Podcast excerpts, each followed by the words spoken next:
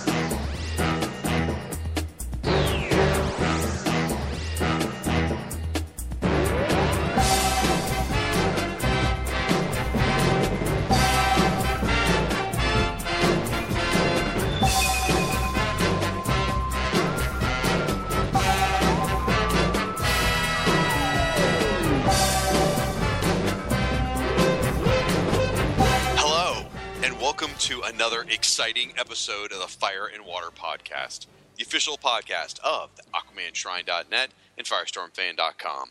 I'm one of your hosts, the irredeemable Shag from Firestorm Fan. Along with me is my co-host, the star-studded Rob Kelly from Aquaman Shrine. Rob, I'm really excited. How are you doing, man? How awesome was that intro? Oh my gosh, Jerry Conway the, the, the godfather, you know, if you will, of our characters. I mean, the actual creator of Firestorm and the man who carried Aquaman's torch for 11 years with JLA. I mean, wow!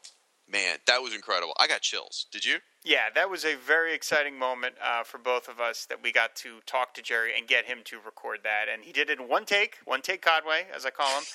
uh, no, it was it, it means the world to us that Jerry would do that, and uh, you know when I pitched him the idea, uh, I really thought, but this is pushing it.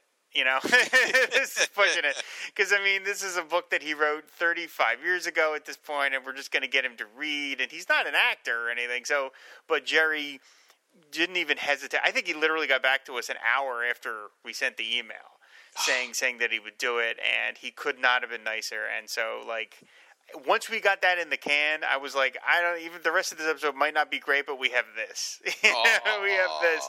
Well, I guess like this is just I was just so excited that Jerry did it. So um, uh, thank thank you, Jerry, Jerry, for, for doing this for doing that. For those of you who didn't recognize the text, because I don't think we actually say what it is in no, the front end. No, we don't. It, it's the first three pages of JLA or four pages, or three pages of Justice League of America number two hundred you know, a comic he wrote himself. So he's reading his own dialogue he wrote back in 1982. Right. And uh, and it just it's the perfect lead in, and it all led into JLA number 200, which is what we are going to talk about today. Yeah, it is my all-time single favorite comic book uh, of any genre of the medium, and uh, it is it's cemented. Uh, you know, not cemented, but it's like when I think about why I love Bronze Age, Silver Age superhero comics so much. This is the comic I think of more than any other, and uh, I pitched it to Shag that this would be the the book that we cover for this 100th episode, and Shag agreed, and uh, so that's what we're doing today. And and once once we came up with that idea, like I said, we had to have Jerry and a host of guest stars being Woo! involved. So. Uh, we're very, very happy and very excited to present this uh, all-star collection of uh, podcasters. Yeah, we're going to go through the whole issue of, of of Justice League number 200. Now, by the way, we considered waiting till episode 200 to do this, but neither one of us could wait. And quite honestly, our contracts are up next year anyway. I'm not sure if I'm going to renew. I'm still thinking about it. So we may not even get to 200. We'll have to see. So uh, we should mention that 100 episodes, man. That's crazy. It's a whole bunch more if you count all the who's who and the specials and the hero points and the power records and everything else we've done on the network. But 100 episodes of Fire and Water. Yeah. Unbelievable. And uh, considering we will pretend that we planned this all along, but wait, uh, you, we we totally said we were going to act like we meant it. Uh, I you know I don't listen. Uh, but yeah, for for those of you that listen to this on the day that it drops, which is uh, September seventh. That is the day. This, it is three years to the day that our first episode went live, which was September seventh, 2011. So that was just too perfect to line up uh, to, for for beer anniversary episode. Is three years. So the show is three years old. Uh, I never thought for a moment we would get to that point because who would have thought? That, I mean, you know, it's like you know, we, we, we set kind of a tough schedule for ourselves, and we managed to stick to it. And uh, yeah, it's really super exciting. We were I, I'm just so jazzed to get to this episode. Well, you know, when we started this, Robin, before we recorded um, three years ago, Rob and I had a long conversation. It was the first phone conversation we'd ever had, and we just chatted back and forth, talked about ideas because we, you know, we'd known each other via email, but we'd never spoken. So we had this long conversation as we kind of plotted out what we wanted to do with the show. And again, three years, pff, no way. We were thinking about to the third week, you know, at that point. And and both of us, I think we both kind of felt like, you know what, I don't think a lot of people are going to listen. Let's face it. Oh, I Aquaman. absolutely didn't think that was going to happen. It's Aquaman and Firestorm. Who cares, you know? and uh, and we figured, you know what, we're doing this for us, really. Ultimately, at the end of the day, we want to have fun. We want to talk about this stuff. So this, if someone wants to come along for the ride, some you know, poor misguided fool wants to join us, they're welcome to. But this is really for us, and you know, and who knows if we do it for a while or whatever this thing has blossomed and grown beyond anything I could have possibly imagined. And it's all thanks to the people who listen. You guys are amazing. This community that has been built up around this show. And it's not even just about our show, it's about you guys interacting with each other. A lot of you guys have become friends. You've gone off and formed your own podcasts in your own blogs together, and you all met through here. It's amazing. The, the nuclear sub community makes me so happy. When, when I want to talk about comic books, these are the first people I look to are these guys, you know, the folks that are listening to the show. So I'm incredibly honored to have played even a small part uh, in bringing this group together. Yeah, I never, I never, yeah, never would have imagined that, that that's anything like that would happen, and uh, yeah, I'm very, very proud that it has, and that is what keeps us going in the weeks where it's really tough and we're really tired and we haven't had a chance to you know record, and we uh, we're up till three in the morning sometimes recording these things, and and it's it's very rewarding. And I, I've mentioned this on the show before. My favorite part of the show really sort of is right after we're done recording and the show is is done, but it hasn't posted yet and I just mm. know that it's coming, and I know that, and like that initial reaction that people have when we post a new one, it's so rewarding. It's such a fun thing. So, uh, and I, I said I hope that uh, everybody enjoys this super double, triple length size episode. Uh, Speaking of uh, of uh, feedback and and everything, if you guys want to like live tweet this episode or whatever, if you want to post on social medias about it, please use the hashtag pound FW podcast that's how we'll all find each other. That's how we communicate. That's how we kind of identify that what we're talking about.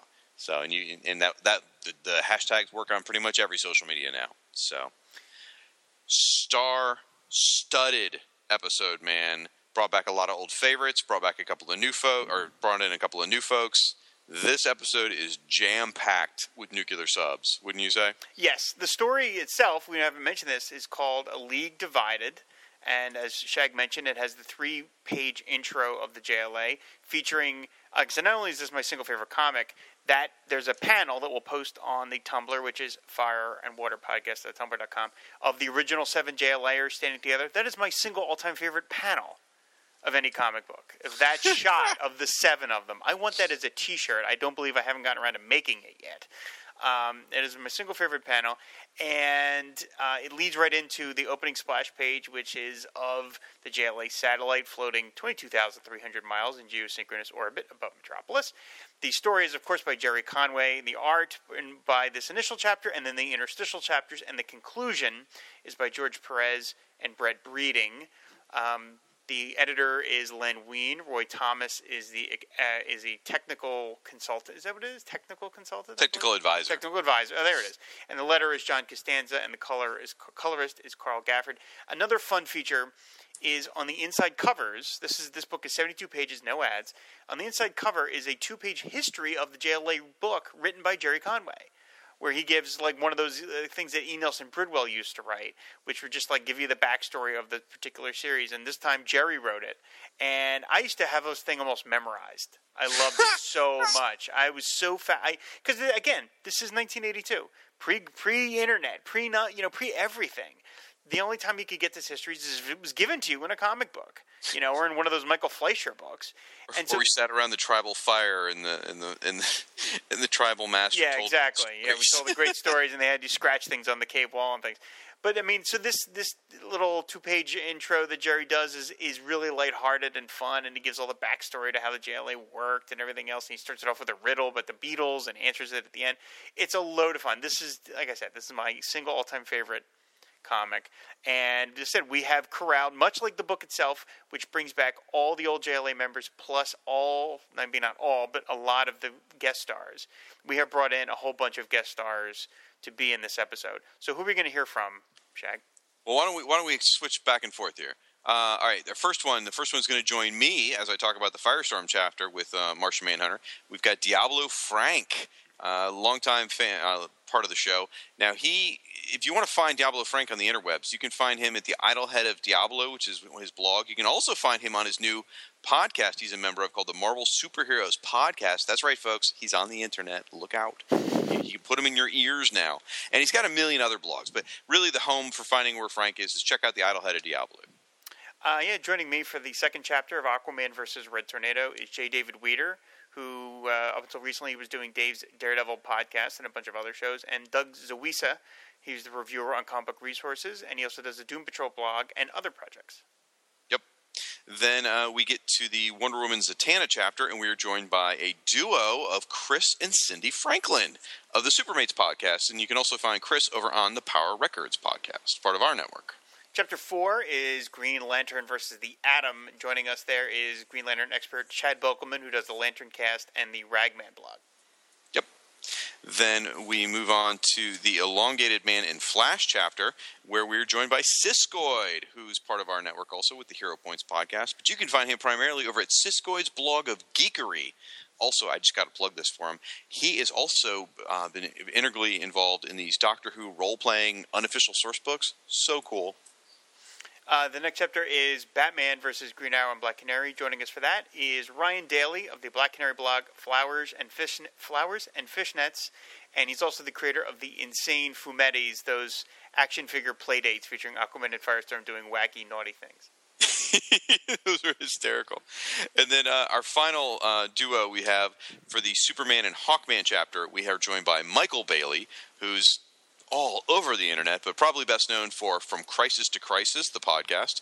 You can also find him at Fortress of Baileytude, the Tales of the JSA podcast, and just the list goes on and on and on. And quite frankly, I don't have that enough air to go through all of those. And you can also join by uh, Luke Jaconetti, who is does the Being Carter Hall blog as well as the Earth Destruction Directive podcast. Yeah, so we, we, we, invited all these people to come join us because they had been on the show before, or they were uh, or they were uh, experts of their respective characters, and luckily everybody said yes, and that was again a very wonderful thing. We wanted to make this we want this episode to be like a big party, a big party, big rolling party, and we hope that everybody enjoys it and they said, you know, without further ado, I think we're just going to get right into it. Shag and I will come back at the end to talk about the final chapters because I said I feel like the show should end the way it started, which is just Shag and I being idiots rambling on together, um, which is something I'm sure we can do. Uh, so why don't we just get started with chapter one of uh, JLA number 200, A League Divided, featuring Firestorm, the Nuclear Man versus the Martian Manhunter. 22,300 miles above the Earth, Firestorm was on monitor duty aboard the Justice League satellite, complaining to himself about missing a high school basketball game. While watching Lucy reruns, Old Matchhead a surprise learn a missile is streaking from outside Metropolis right for his station.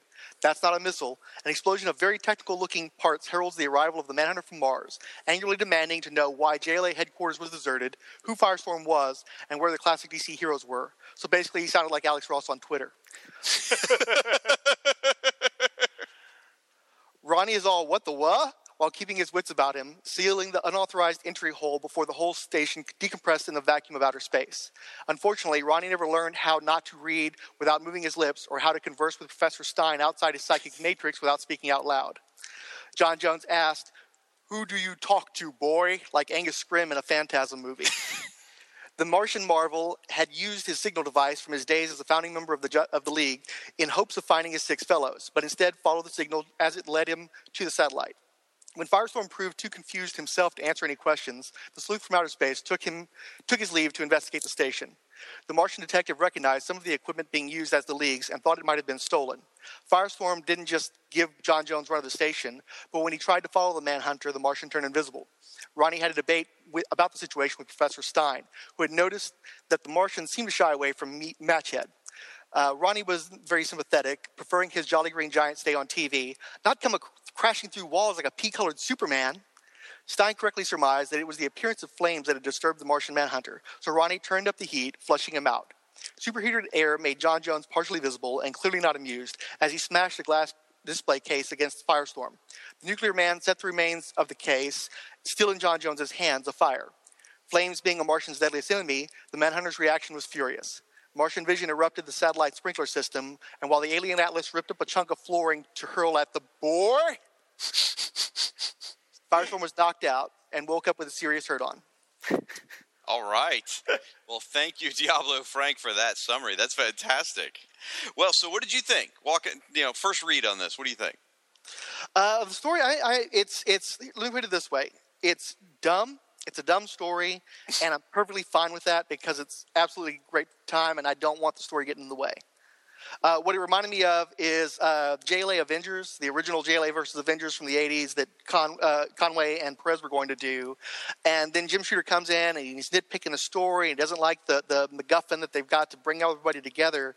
But the whole point is to have the characters interact. You don't care about the story. Story gets in the way of what you really want. And that's what this story does here is it's all about getting the heroes into the same room, having them fight each other, and you know getting off on the whole anniversary fun. So I'm fine with it, and I'm fine with how the matches turned out, especially because my guy won our match. Oh, such such so bogus. You know, I got a lot to say about this. Now, first of all, we should we should mention the art in this chapter was done by Pat Broderick and Terry Austin. So no slouches in the art department there, folks. I mean, that's great. Yeah, and I got to meet Pat Broderick at uh, Comicpalooza 2014 Mm. and got a few pieces from him, so I was pretty happy with that. He's a real good guy. Very cool. I met him. Oh gosh, like a million years ago, like '95 or something like that. And uh, yeah, good, good guy. So, all right, I want to start going like breaking this down bit by bit here. Um, first off, I got to say, I think it's pretty awesome how f- apparently Martian Manhunter can fly at incredible, crazy speeds. Because Firestorm first notices him on the radar, and then a moment later, he's smashing through the walls. I mean, that's crazy fast. Uh, How fast does he normally fly? However fast the story needs him to fly. There you go. That's that's the easiest way to describe any Martian Manhunter power, especially considering that this is the the middle of the Bronze Age or fairly late in the Bronze Age. Uh, all the Silver Age stuff, he had whatever powers he needed. He could fly as fast as he needed to. He could live in space, and then he couldn't get from Earth to Mars. And just whatever they needed for him to do, that's what he could do. Okay, fair enough. I think my favorite panel in the whole thing is it's of course it's a match head move. Uh, it's page seven, the top panel, right after F- Martian burst through the wall. Firestorm does a Dukes of Hazzard slide across the floor of the satellite. Like, woo! Come on, Duke boys, let's go! I don't know what the purpose of that was, but I absolutely love it. So, speaking of art, a couple, of, you know, something I noticed here. I guess I've never noticed this, but now I can't unnotice it. Martian Manhunter has nipples. Like, Sometimes he does have nipples, yes. And if you look at the old Silver Age stories, he tended to prance around a little bit too. So I could see where maybe part of the problem that he had with the audiences was making them feel a little bit uncomfortable, insecure, that sort of thing. it's really bothering me. All right. Um, Firestorm didn't attack the whole time. Did you notice that? It, he, like, I don't know whether it was level headed or idiotic, but he never attacked Martian Manhunter. Actually, I'm sorry, I'm still stuck on the pea colored Superman thing because now I'm picturing the pea nipples. so trying to move forward from that is difficult for me. I- I'm glad that Firestorm didn't put up that great of a fight against uh, uh, Martian Manhunter um, because pretty much all Martian Manhunter was doing for like a decade before this was starting fights that he couldn't win. So if it takes Firestorm essentially throwing the fight so that he could at least win one, I was happy about that. It was But it, Firestorm favorite. is usually a little bit more proactive, though, isn't he? Yeah, Firestorm usually shoots first and thinks later. So it's kind of surprising that he did not just come right out and attack. Now, he did do the, the heat to make Martian Manhunter appear, but that's the only offensive thing he does to Martian Manhunter at all. And you think not recognizing the character, you would be a bit more aggressive. He just blew up your satellite and damn near killed you. Yeah. yep. Um, and you know, it's funny too because um, literally, Marsh, uh, uh, uh, Firestorm missed a Martian Manhunter guest appearance in Justice League by an issue. He joined the issue after a two-parter with Manhunter. So the only way that would have worked is if he had joined at that particular point in time. That's the only way that they would have known each other ahead of time. So I Ah. thought that was kind of cool. You know, you mentioned that. You mentioned that, Frank, and then it's funny because in that issue that Firestorm joins, Green Arrow chastises Firestorm for not paying attention when he's getting the lecture, and it turns out Green Arrow was right because had Firestorm paying attention, he would have known who this was. Had he bothered to very good look at the. JLA records, he would have said, "Oh, this is that former guy." Okay, all right. Instead, he has no idea who Martian Manhunter even is. Well, I think what it was is Professor Stein wanted to watch I Love Lucy, and he just pushed Ronnie into watching it because you know it's an older generation, likes the reruns, that kind of thing. He was lulled into a daze by Desi Arnaz, is what you're saying. Yeah, it's exactly what I'm saying. Or he had a crush on Lucille. But uh, two cool things for the Manhunter: him picking up that trophy and smashing it is a great demonstration of his strength, and the Martian vision, the way like it's roiling out of his eyes, is so cool. Yeah, actually, for me, I enjoy the firestorm aspects of this more. Especially, there's that one panel where he's just standing there thinking, which you know we're not used to seeing from Firestorm. um, but it's so well drawn; he just looks really cool. while He's doing it. He looks very unearthly. I, I like when Firestorm is played that way. I'm not into the whole Peter Parker with transmutation powers thing. I like it when he's a little bit more spooky. So Yeah. you know, You can Yeah. see you can see his pupils in that scene too, which is very unusual. Yeah, it makes it. Well, it's you can see the eyeball, but you can't see the irises. Right. So it's so yeah, it, it's definitely weird, and kind of, but I like it. I dig it. It's cool. It reminds me more because I mean, my favorite Pat Broderick series is Captain Atom, where that Mm. character was played a little bit more serious and a little bit, you know, and and he interacted with the Firestorm during the blank slate period for the most part. So I got that's that's my perspective on a Firestorm, where I like him when he's, you know, I mean, he's a nuclear man. That scared the crap out of me in the '80s. So Yeah.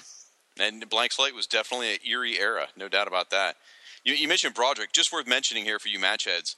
Uh, I did a little research on this. You know, this comic, Justice League 200, uh, came out in December of 81. And I was thinking, okay, Broderick is doing the Firestorm segment, yet the ongoing Firestorm series hadn't started at this point, which was where Broderick really got known for doing Firestorm. Well, if you go back a few months, Broderick was drawing the Firestorm backups in Flash. He did the last couple Firestorm backups in Flash. Then there's like this six month gap until the monthly series of Firestorm started. So at this point, you know, Broderick really was tagged as the Firestorm artist. So it made sense to have him. And having him with Terry Austin, oh, God, you know, just eh, Terry Austin can eat anything as far as I'm concerned.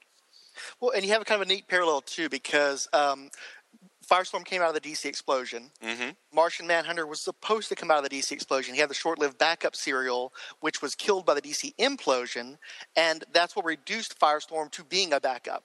So you have this weird little, Ah. you know, not going over here. Yeah. One thing I kind of dug too is that Manhunter was a founding member of the Justice League, um, and what happened is as uh, Julie Schwartz kept coming up with new versions of Golden Age characters and kind of trying to push them out into the audience, Manhunter kind of got pushed out of the Justice League by all these new people coming in. So you have a bit of a meta commentary that the first guy who got pushed out of the Justice League is coming back to beat up the last guy who came into the Justice League before the Detroit era. That's pretty true. That's pretty true. I'm still bothered that Firestorm lost this fight. But as you said, it had to work for the story. Otherwise, Firestorm would have cleaned his clock, mister. Well, I mean, it's it's an easy. Uh, besides the stuff I was talking about, it's just an easy matchup because you've got an extremely powerful hero. Well, two extremely powerful heroes. Don't be wrong, but you got the Superman level guy who many people would struggle with, and then you end up pitting him against the fire guy. And, and Firestorm isn't really a fire guy, but you've got that immediate button that he can push at any time. And it, it, I guess it's uh, to Conway's credit that instead of favoring his own character, he allowed him to take that fall when he could have probably knocked out the Manhunter through an easy, you know, one-two punch. Well, it, it is kind of interesting how quickly the professor made the leap about the fire. You know, it's like that was a pretty hard leap to swallow. That the professor leaped to, to realizing that you know Martian Manhunter must be weak to heat. I was like, mm, that's a little sketchy. Well, if somebody's got bad breath and they're talking at you, you're going to kind of flinch. You're going to kind of give them body motions. So I guess this is somewhat similar. All right. Well, last thing I want to mention before we head out here is I love at the beginning versus chapter one, and you get the logos of Firestorm the Nuclear Man versus Martian. Or, I'm sorry, Manhunter from Mars, and it's the classic logos from their serials, which is awesome. This is the original Firestorm logo. Before they sort of cleaned it up, it looks kind of uh, amateurish. Is kind of how Yeah. It. You know, before they got slick with the Fury of, and the Mar- that Manhunter from Mars logo has always been slick. I love that. And that was actually, it was very short lived. That was uh, created in 1977 by uh, Mike Nasser, who eventually became Michael Netzer. And it was only used until about the mid 80s when they started using the Superpowers logo. And then almost immediately after that, um, the very pointy one that got popular, used from 1988 until the new millennium. So it actually went along, around very long. I don't think they wanted to use the term Manhunter from Mars anymore because it's not as punchy. I think once they rolled out the superpowers, they wanted everybody to have that nice, tight, uh, trademark uh, ready name. So Martian Manhunter. Yeah. Well, now they could go back to using this logo because isn't he just Manhunter now? Yeah, it's not going to happen. DC, DC Comics doesn't have history anymore, don't you know? Oh, okay. Everything's new and shiny and looks like a video game, so none of that. So Firestorm wakes up uh, a couple hours later after the uh, giant battle with the Martian Manhunter, where he got schooled totally. Uh, he is, Hey. well, he did. Uh, so anyway, he's laying there, and he realizes that uh, Martin Stein is sort of waiting for him to wake up. Sort of. I guess that's how that works. I don't know. Can Martin Stein be awake while Ronnie is not? Can that I don't work? think Martin Stein can sleep. Like I don't remember a time where Martin Stein was ever asleep. Okay. So all right, so he's waiting for Ronnie to wake up. So Ronnie finally wakes up. He sends out a triple priority signal, which is the highest priority JLA signal. It, the, the reminiscence of like a double dog dare you. Um, Right. He sends it out and he says any leaguer misses this one, he would have to be dead. So then we cut to a nice full page shot of the JLA members, but as we notice, they are only the newer, quote unquote, newer members Green Arrow, former member, Atom, Hawkman, Red Tornado, Zatanna, Elongated Man, and Black Canary. And of course, there is no Hawkgirl. And many of you are wondering why is there, because Hawkgirl is, neither appears in this issue nor is she mentioned. And why is that? Well, that's because at the time in the World's Finest strip that Hawkman had over uh, over there, Hawkgirl was off planet, like she was got kidnapped or something, and Hawkman was searching for her. So Jerry Conway decided to keep it in continuity and have her be missing. I wish he hadn't done that because I love Hawkgirl and she belongs here, but that's that's what he chose to do. Anyway, the members show up. They start talking to Firestorm. Firestorm has no idea who John even is. Because uh, Red Tornado says, from your description, Firestorm, it would seem the damage was done by J'onn J'onzz. And Firestorm says, come again, John who? And he says, J'onn J'onzz, the Martian Manhunter, one of the original members. And then it's uh, Green Arrow. I mean, uh, Firestorm points out that none of the original members have shown up to this distress call. And it's Green Arrow who th- realizes, uh oh, I think I know what's going on. They go to the map room. They uh, he tells us the story of the Appellax meteors, and then they realize that what this probably means is all of the various JLAers are going after the Appellax meteors, and that's a pretty scary idea. Then they realize there is a stranger in the JLA satellite, and it is everyone's favorite, Snapper Carr. Uh, he receives he receives the triple priority signal, uh, even though he's he shouldn't, but he got one. So he decides to stay at the satellite along with uh, Fire, Green Arrow. Says we're all going to split up into teams. Firestorm, you stay here with Snapper back at the satellite, which Firestorm is not happy about. That is a total bunch of crap. and we see the transporter shoot down to the Earth, and uh, we will find out where they all go in a moment. Uh, but anyway, these are the four pages that are the, that set up the plot of Jelly 200, and this is George Perez art with Brett Breeding inks. But like you know, there's a couple different points here. Like you know, Firestorm not knowing who J'onn J'onzz is is actually a nice reflection of all the kids at the time who were reading comics who didn't know who he was right. either. I certainly didn't. You know, I had no clue who he was. And then uh, I like Green Arrow freaking out. That's kind of fun. Like there's some actually some nice shadow work on him in the in the third page. Mm-hmm and then uh, but Firestorm getting left with with with uh, Snapper Carr is like such a load of bull. I mean, oh my god! It's like, hey, we'll take Zatanna, but besides her, we don't need the other incredibly powerful member of the Justice League. We'll just leave him here with the kid who can snap. Green Arrow is not a great team leader. He's not. He's just, that, that's you're right. That makes no sense. I mean, you can't blame you know of, of all the people who you can't blame. It's Gerry Conway. You know for leaving out his own creation in the story. I mean, uh, if it was any other writer, you could say, well, he's playing. You know, he's not. He's playing favorites against Firestorm, but clearly that's not what Gerry was doing. But uh, structurally, yeah, Firestorm gets left behind. It doesn't make a whole lot of sense. It, Firestorm is not written terribly intelligent here. Um, I mean, when they when Green Arrow mentions the thing about all the Appellax meteors, it's Firestorm who says, "And you think the Martian Manhunter is going after them?" And Elongated Man says, "Not just the Martian Manhunter, Firestorm. Don't you get it?" The seven original members must be, and then they get interrupted by the uh, by the intruder alarm. So yeah, Firestorm really is kind of a lunkhead, but we can chalk that to the fact that maybe he got his butt kicked, and he's just right. getting he's, over he's, that. He's a little little shaky. Now you could argue the other side and say Firestorm. Uh, Gerry Conway was playing favorites with Firestorm because Firestorm got the opening battle. That's true. You know that, and that's uh, that's the real reason he doesn't go on the rest of the mission is because he's already had his solo adventure. Yes. Yeah. Um, so you you could argue that yeah he did get played favorites because he's awesome. So, all right. Um, I think that's that. On yeah. to chapter uh, two. Some dude who can talk to fish and some dude who likes to blow.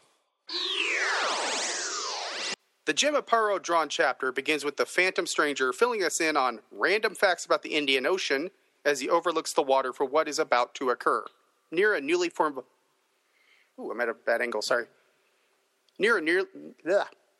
Near a newly formed volcanic island, Aquaman surfaces, frustrated that he has not found his Appellax meteor.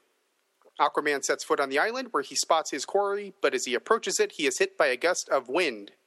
With his memories wiped, Aquaman doesn't recognize his teammate, Red Tornado, who has been dispatched to tend to the King of the Seven Seas. So Aquaman tackles Reddy right out of the air and plunges him into the water where the android begins to sink, dazed from the powerful blow. Thinking of his beloved adopted daughter Traya and his lady love Kathy, Red Tornado wills himself to spin a tornado and get back to the surface world. While Reddy was underwater, Aquaman has managed to reach the meteor, and Red Tornado moves in to stop his comrade turned enemy, but the Phantom Stranger pulls a bitch move and strikes Reddy with magic lightning, allowing Aquaman to swim away with the meteor.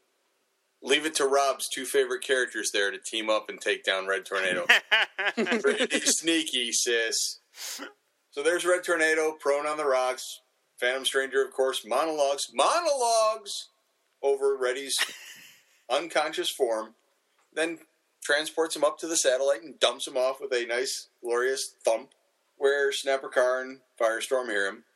And again, within the span of eight issues here, we've got Firestorm coming to Red Tornado's aid, trying to figure things out and help his buddy. It's amazing we didn't get a, a team up book out of this at some point. you know, back in 193, the two of them were all chummy. here they are again. We've got some very nice uh, George Perez art filling this through. So from here, it's on to Wonder Woman and Zatanna. So, all right. Now, obviously, this being the Aquaman chapter, I have a lot to say about it. But since you guys are the guests, I will let you know. You guys should go first. Dave, Doug, what do you think of this of this chapter? I was going to say, well, Jim Aparo wakes up, or let me try that again. Jim Aparo woke up and pissed excellence when it came to art, so it was it was beautiful all the way through. It is beautiful to look at. It is really well done. I mean, I said I, I love the idea that all of the artists, uh, except for the Batman chapter, all of the chapters feature the characters drawn by you know the artist most familiar with, you know, most associated with them. Uh, you know, you get Broderick doing Firestorm, Aparo doing Aquaman, uh, Hawk, Hawkman done by Joe Kubert, et cetera, et cetera. So I love the fact that they got Aparo to do Aquaman again. This was this was really cool. But I mean, what about? I mean, look, I like Red Tornado. I, I don't like the idea that Aquaman really was even remotely going to be defeated by him, and that the Phantom Stranger had to step in. That just bothers me. It, it's not that he was going to remotely be defeated; he was going to get clobbered. All right, much, all yeah. right. Oh, God, jeez. No, I mean I, I'm with you on that one, Rob. In that the Phantom Stranger's out of place here. This isn't his battle to fight, but he, you know, through the inner monologue makes it all clear. not inner, but the uh, almost villainous monologue makes it all very clear that this has to be done. It's for the greater good. I like how you say he's out of place when uh, he's like, I don't take sides, but I just Yeah, wallop exactly. this guy. It, it's like the Watcher stepping in and going, "Wait a minute, I got to fix this." Yeah, uh, I mean, I, I, I again one of the other things I liked about this whole comic is that Gerry Conway brought in all of the JLA repeating guest stars. You've got Snapper Carr. Well, that's not great, but you've got Snapper Carr. You've got Martian Manhunter. You've got Phantom Stranger. You've got Adam Strange. I mean, it, that's I love that. But uh, again, it just like even as a kid, and I read this comic, I was like, wait a minute, Aquaman wasn't going to be defeated by Red Tornado. Come on, you know, I mean, you know, jeez. Um, Why not? Because it's Red Tornado. What? Have you seen what a tornado can do? I yes, I know. If I'm not mistaken, Aquaman was defeated by T. O. Morrow, wasn't he? he was. He was. Go ahead and just drop the mic, Doug. You. I know. Oh God, I'm I'm regretting inviting you guys to this now. This is this is not what I wanted. But uh, yeah, I mean, you know, I mean, Aparo does a great job at, at conveying like that that shot of Aquaman getting knocked by the wind over. That's a great shot. I mean, he really does get the the violence of the wind there. I have to say. I mean, it looks really cool. And then the full page shot of the three of them with Phantom Stranger off in the background that looks really great too. Well, I love uh, when Red Tornado's coming back out of the water, the look of determination on his face, and then just the panel above it just being the silhouette. Yeah, yeah. That uh, I, I don't know how to describe that, but it, like you said, Dave, it, it's a silhouette, but it's it's more than a silhouette, and they've used Yeah. it before for like mental projections around this time. Uh, like uh, there's a cover with Hector Hammond, I think, on it when Firestorm's in the hospital, maybe, or Martin Stein's in the hospital. Yes, JLA two hundred five. Yeah. Yeah, yeah, yeah. And uh, that's a, a look that, you know, they don't even attempt to do anything like that now, but it gets the same notion across that this is something that's mental more than physical at this point. Yes. Whereas now it'd just be, who knows, probably fades and filters and yeah, really, yeah. You can't just draw it. You don't have to do all this Exactly. photoshopping stuff. You can't just have it in there. Well, credit to Conway as well. That scene is actually pretty moving when he's thinking about his motivation, because you're talking about a character that's striving to be human, and these are human connections, and that's what brings him back up. Yes. And it's such a short, quick chapter to have that nestled in there is just expert writing. Yeah, every, everybody gets a great little a little moment in this book. Everybody. And- and that's the great thing about this book is it's all these great little chapters. Yeah. You know, if they, if they took this and put it out in weekly bursts like they do on uh, the DC digital stuff for Adventures of Superman and Batman, whatever that one was titled, and the upcoming Wonder Woman one, the digital first weekly stuff, this would just be a top seller. I'd buy it every oh yeah. week. Oh yeah. This would be a blast. This would be a real blast. That's something they need to figure out is how to get like a JLA satellite era comic going and maybe kick it off with something like this. That Except would be really don't put Zatanna in this terrible costume. But Yeah, I would That's agree. another nice moment. I think is when when Phantom Stranger zaps Red Tornado. Like again, he really gets that. Like Red Tornado really looks like he's in agony when Yeah. he's getting hit. I mean, it's just really really nice. And then I said the, the the shot of Aquaman diving towards the camera with the Appellax meteor under his arm. He just looks so determined. You know, I mean, Aparo was good at that, at that drawing that really sort of stoic face. sort of thing. But uh, yeah, I mean, he's really hitting it on all cylinders here. This is a And really nice. thing. Aparo really gave Red Tornado a little bit more range of emotion than Perez did. And Perez wasn't short of giving T- Tornado emotion. He just handled it differently. Whereas here, Aparo is truly drawing real human emotions on an android. It's like uh, Perez used a filter, and and I get why. That's just based on the character. That's good oh, storytelling. But Oh, yeah, yeah. Aparo just lets it go. The only panel I don't like is when he's getting zapped, and that's just because you can see his clown pants. Something I'm glad they got rid of down the line. But I mean, visually, Red Tornado is just a beautiful character. But he looks I he looks completely awesome as an action figure though, even in the clown pants. The the Yes, superpowers I know. figure looks great. Actually, yeah, I have it right here, and actually, it ties into this show. The day I got it, I was listening to the Superpowers episode, reminiscing whimsically, and I happened to pull up to the comic shop, and they had a bundle of them for six ninety nine a piece, Oh, Red Tornado included. So, That's a deal. yeah, it is. yeah. Oh, I started snatching them up. I'm a little jealous. I'm sorry, Doug. We interrupted. What were you going to say? No, no, no. I, I was just saying I'm a little jealous. I, I don't have any of the superpowers figures. well, when it comes to Aquaman, I still have the Toy Biz figure, so uh, you can have that. Oh God, yeah. Oh, the With Nick Nolte. wonderful rattling action. Yeah, he can't stand up under his own power action. That's great. No, and he's actually leaned up against the shelf now. Yeah. Oh God, that's this is the worst toy in history. So, um, and then the, the final two pages you've got with Perez. Perez does a beautiful job. I mean, all the detail of Red Tornado laying there, and then I like um, when we cut back to the JLA satellite. And then you've you've got the uh, we joined the conversation midway, and he hears Snapper saying, "And that's how he made me an honorary member back when we first thought Starro, first thought Starro." Yeah. I've Yeah. always found Snapper Carr very annoying. I like the idea that Firestorm does too. yes. Yeah, they made me not to remember because I had Lime. Yeah. Ooh. God, I never liked this guy. Never have. I mean, No. I, I'm glad he's in this issue, but oh, jeez. Um, and then they said the final moment. You've got a little thing with Martin Stein here, and then he he hooks Red Tornado up to the. Uh, computer servos whatever they got oh i just Sure. i like that final thing where it says somewhere a stranger is smiling his job is done i just thought that was such a nice thing that phantom stranger sees all knows all you know i always like that about the character You may be a little biased on the character, though. I may be. I may be a little biased. Although I wrote that article about Red Tornado, so I like Red Tornado. Good, sir. Yes, indeed. so And uh, in this scene, Firestorm's a whole lot more confident than he was just seven issues prior. that's true. You know, when he was ready to chalk Aquaman up after Morrow took care of him, now he's right there at Reddy's side and trying to figure out how to get this done, even though he doesn't know anything about helping out an android. I guess maybe because of their experience together, as you, you mentioned in the JLA 192, 193, that he's feeling a little more confident about, or just protective of his buddy. I mean, I said I. It's a shame that Conway never really got the chance to develop this much past this, because it Yeah. seemed like he was building a friendship in, the, Well, in in JLA with these two, which would have been interesting. And they come back together in Crisis again. That's right. where Reddy's in a similar situation, and Firestorm's right there. It is a, a great, great book. Chapter 3 Zatanna versus Wonder Woman. Art is by Dick Giordano, colors by Adrienne Roy.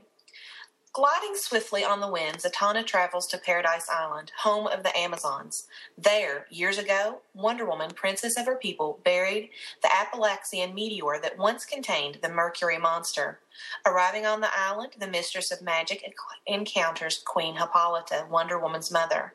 The queen informs Zatanna of what she's already feared. Wonder Woman is on the island and she is after the meteor.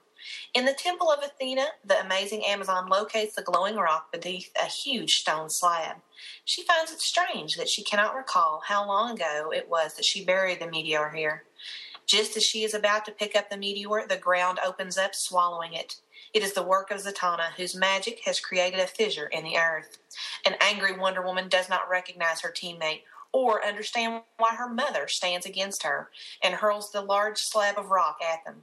The sorceress uses her reverse magic to create a column of earth to block the flying stone, saving her and Hippolyta from certain death. Hippolyta knows her daughter wouldn't act this way of her own accord, while Zatanna realizes, in the confusion, Wonder Woman has retrieved the meteor and is speeding towards her invisible plane. In a desperate effort, Zatanna casts another spell, sending a wave from the nearby sea at the fleeing Amazon. Spinning her magic lasso at dizzying speeds, Wonder Woman sends the full force of the destructive wave crashing onto Zatanna. Her enemy down, the Amazon princess leaps into her plane and leaves her home island behind, the glowing meteor at her side, and her foe near death on the beach below. Miraculously, the young magician awakens under the purple healing ray of the Amazon, which manages to restore her health after her near drowning. Hippolyta knows her daughter was not herself, but under some evil control.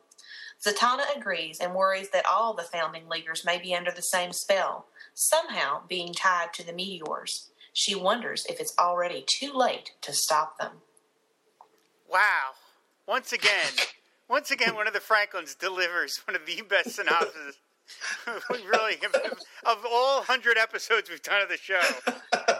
I gotta say, it's mainly Chris. Now, sometimes he gets a little fancy on his. I think he goes to a thesaurus and just says, "Oh, I'll just throw that shit in there, just to try and throw me up." So, yeah. the, the amount of preparation is stunning. You guys put together in this for all this No, five not pages. stunning. Here. No, no, no, no, no. Don't tell him that crap because he'll do more of it. No, don't tell him that. Do not compliment him on that. Can we just God, not? Could you real? Do you realize I'm the one that has to read this, dude? This is meant to be a celebration, Cindy. Can we not fight? Uh, anyway, uh, so so Kristen City, what do you what did you think of this particular chapter of the issue? Well, I mean, the question. I mean, we were talking about this right before we went to recording, but Zatanna, Zatanna. I mean, how do you say that? You're like, what? You've heard it in, you know, on different TV shows one way and on comic book series, and I mean, what's your all's opinion? How do you pronounce it? I always thought it was Zatanna. Yeah, me too. And and and I looked. I actually went because I knew we were going to record this. I went and looked on. Well, I went to Justice League Unlimited first. The this little piggy episode. They never say her name in that episode. Oh, jeez. Her name is up on the the uh, curtain Marquee, behind yeah. her, and they never say her name. And then I went to Batman the animated series. It was Zatanna. So then I went to Smallville. It was Zatanna. So I guess it's up to Hmm. that. This is like the great Ra's al Ghul, Ra's al Ghul debate going on in Who's Who right now. I don't know if that's really a great debate exactly, but uh, you know what? It actually does make sense that it's Z- Z- Zatanna if her father is Zatara. It, it Right. makes more sense. So, Yeah. all Yeah, right, all I right, think- Cindy, don't rub it in. Jeez, I really bad enough. Oh, honey, check here, gonna happen. Yeah, that, that- that's right. Uh, well, you know, I thought this was, uh, you know, they got Dick Giordano to draw this, and of course, he has a lot of history with Wonder Woman. He came in as uh, inker over Mike Sekowsky on the the judo chopping non-powered Wonder Woman, and then took over as penciler. He did a lot of the Wonder Woman licensing art in the '70s during, you know, Wonder Woman's big merchandising heyday, and who drew women at DC better than Dick Giordano? So, you know, perfect guy for this chapter. Yeah, she looks about as iconic as it gets, especially in the full page shot of her throwing this giant stone wall. I mean, she looks like what you I would imagine if you asked a kid to draw Wonder Woman, you know, like this what it would look, you know, as close as it would. Like this looks like what every person's uh, idea of Wonder Woman is. Was Dick Giordano's version, I would say. Right. I mean, you can hear the, the theme song in the background, you know, Lynda Carter Yeah. going on. So, uh, did, I don't know. I think that's something that must be passed down in his family because his nephew Vin Trapini, he does awesome work. He is a doll artist, and he does not only is he an art teacher, but he does doll work on Barbies and toners and stuff like that. And so he works making women beautiful too. So you know, now he uses a 3D format, but still, yet I mean that artistic gene is passing through. So family trait, absolutely. Uh, now, when you think about that, they really when it, when the JLA breaks up to chase after the individual heroes, there was only two members that could have gone after Wonder Woman. yeah. Uh, either Zatanna, Zatanna, Zatanna, or whatever, or or Black Canary, because no man can set foot on Paradise Island, right. and you weren't going to send Black Canary because she's stuck with Green Arrow. And Right. uh, aside from that, you're really not going to send Green Arrow and Black Canary to go after Wonder Woman. You're just not. no. uh, you want to at least have some chance of of achieving your mission. So, Yeah, and- um, Uh, no offense to some of the other chapters, but uh, this Zatanna actually did have a chance of defeating Wonder Woman, whereas, say, you know, poor Hawkman. yeah, yeah, yeah, exactly. Yeah, he drew the short straw this time around. Yeah, Z- Zatanna definitely is probably the most evenly matched of the heroes to take on. Uh, but then they, you know, one of the ways they get around this thing of how the, the the the younger members are so easily defeated is because the older members just regard them as adversaries. They don't Right. regard them as friends, so they find it much easier just to smack the crap out of them because they don't really care. So, Right. There's Yeah. no holding back on their part. Right, and they're we're under their mind control. You know, uh, Hippolyta even uh, mentions that, that you know her daughter wouldn't normally throw a, a stone slab at somebody to try to stop them because Right. you know it would kill them. So, Right. yeah. But here's the thing: these are all, you know, they're all Amazons. Why is it when they know Diana is acting all wonky? Why don't the rest of the Amazons kind of come help? Hello. Oh my God! Why did you bring that up? You just ruined it.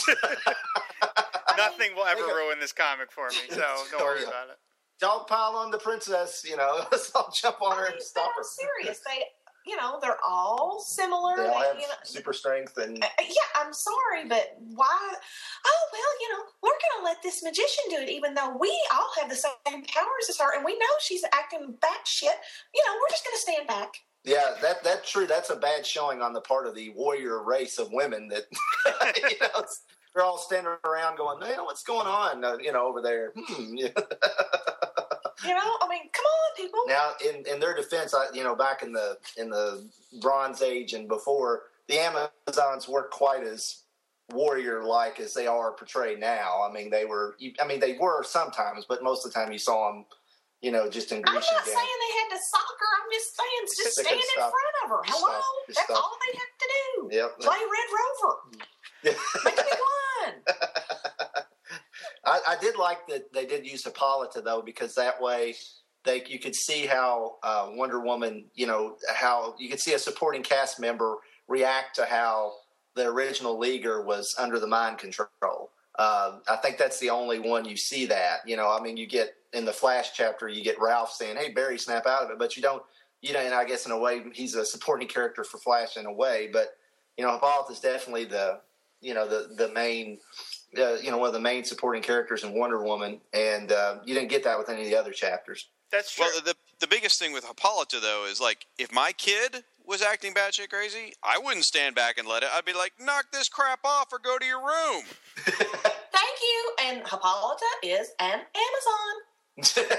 You know, I'm sorry. That's true. They definitely dialed her dialed her back to so Zatanna could go to the forefront and they could have a good Zatanna Wonder Woman fight. You know. Uh, but yeah, so now yeah, you brought. Thanks for bringing that up. Now I can't. Get, I can't get past it. I don't care what any of you say. This comic is perfect. Damn it, perfect. Don't bring logic into a Bronze Age comic, for goodness sake. Yeah. Well, they, it's not perfect, Rob, and I can prove it because where's Brenda Pope when you need her? Because on on page one of this chapter, in panel three, Zatanna says Diana's name, and it's got two N's in it. Oh, It's you're right. Oh no! Oh, this is like that stormtrooper bumping his head. Oh, I can't live with this. Ah, oh man. Well, Just rip it The whole, apart. the whole Rip it show's off. Forget it. that's it. On to chapter four, I say. Yes. I did like when you, when Wonder Woman's plane's flying away.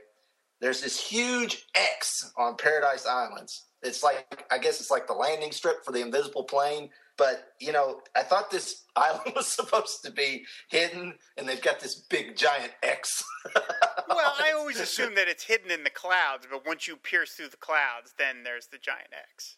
yeah, I But do they still want people coming there saying, "Hey, here's where we want you to land, right here"? well, that's in case you know. Whenever Steve Trevor gets wounded and comes in, you know, and they reboot oh. continuity so often, they have to keep it open for him. That's Oh, true. gotcha. I'm sorry, and I mean, Chris said Chris said this, and Andrew, our son, said this too because he was flipping through the comic. But I'm I love Zatanna as a character. However, to read her dialogue drives me banana crackers. Her I'm just like. spells. I just skip over them. I'll be honest. I'm like, okay, I get what's going on from from the pictures. I read the pretty pictures. I don't want to read this crap. It's mm. backwards. Yeah, that always bothered me having to read that. it's a nice hook, but at the same time, it's it's especially when it's a long one. It's just it's whoo. Having I'm all for picture contest. having having lettered a couple of things in my lifetime, I imagine that's really difficult to letter too, because it just goes against your oh. natural you know your natural mo- Inclination, yeah. yeah. to sit there and go backwards. You probably had to really concentrate to sit there and, and do that on this thing. But That's it- a good point. I never even thought about that. So whoever lettered Zatanna's regular feature was like should have like asked for a raise or something. she never had much of a regular feature. Maybe that's part of the reason why. But uh, Yeah, that- that's true.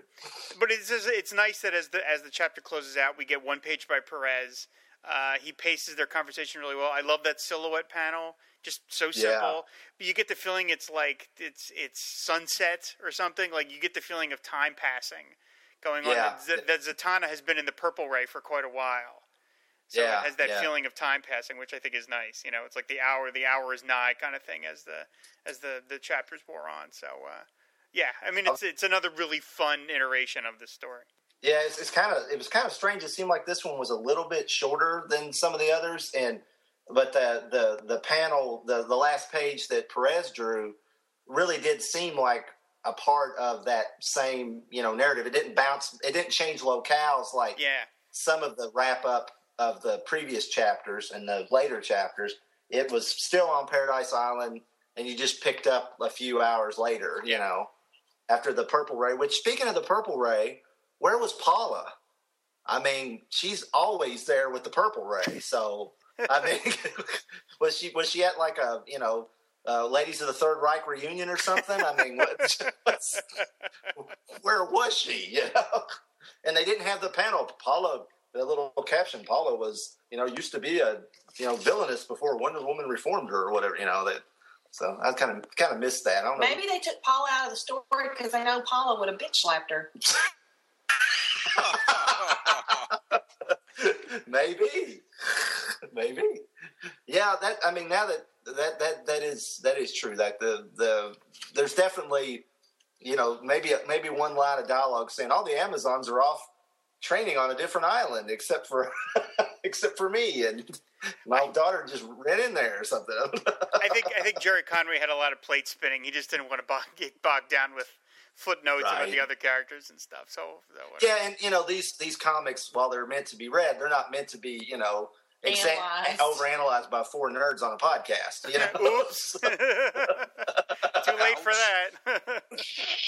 We are not nerds. We've had this Oh, we're discussion before. We're geeks. That's right. There's a difference. they're geeks. That's right. We're geeks. Okay. All right. All right. Well, four geeks on a podcast. You get laid on a regular basis. You're a geek.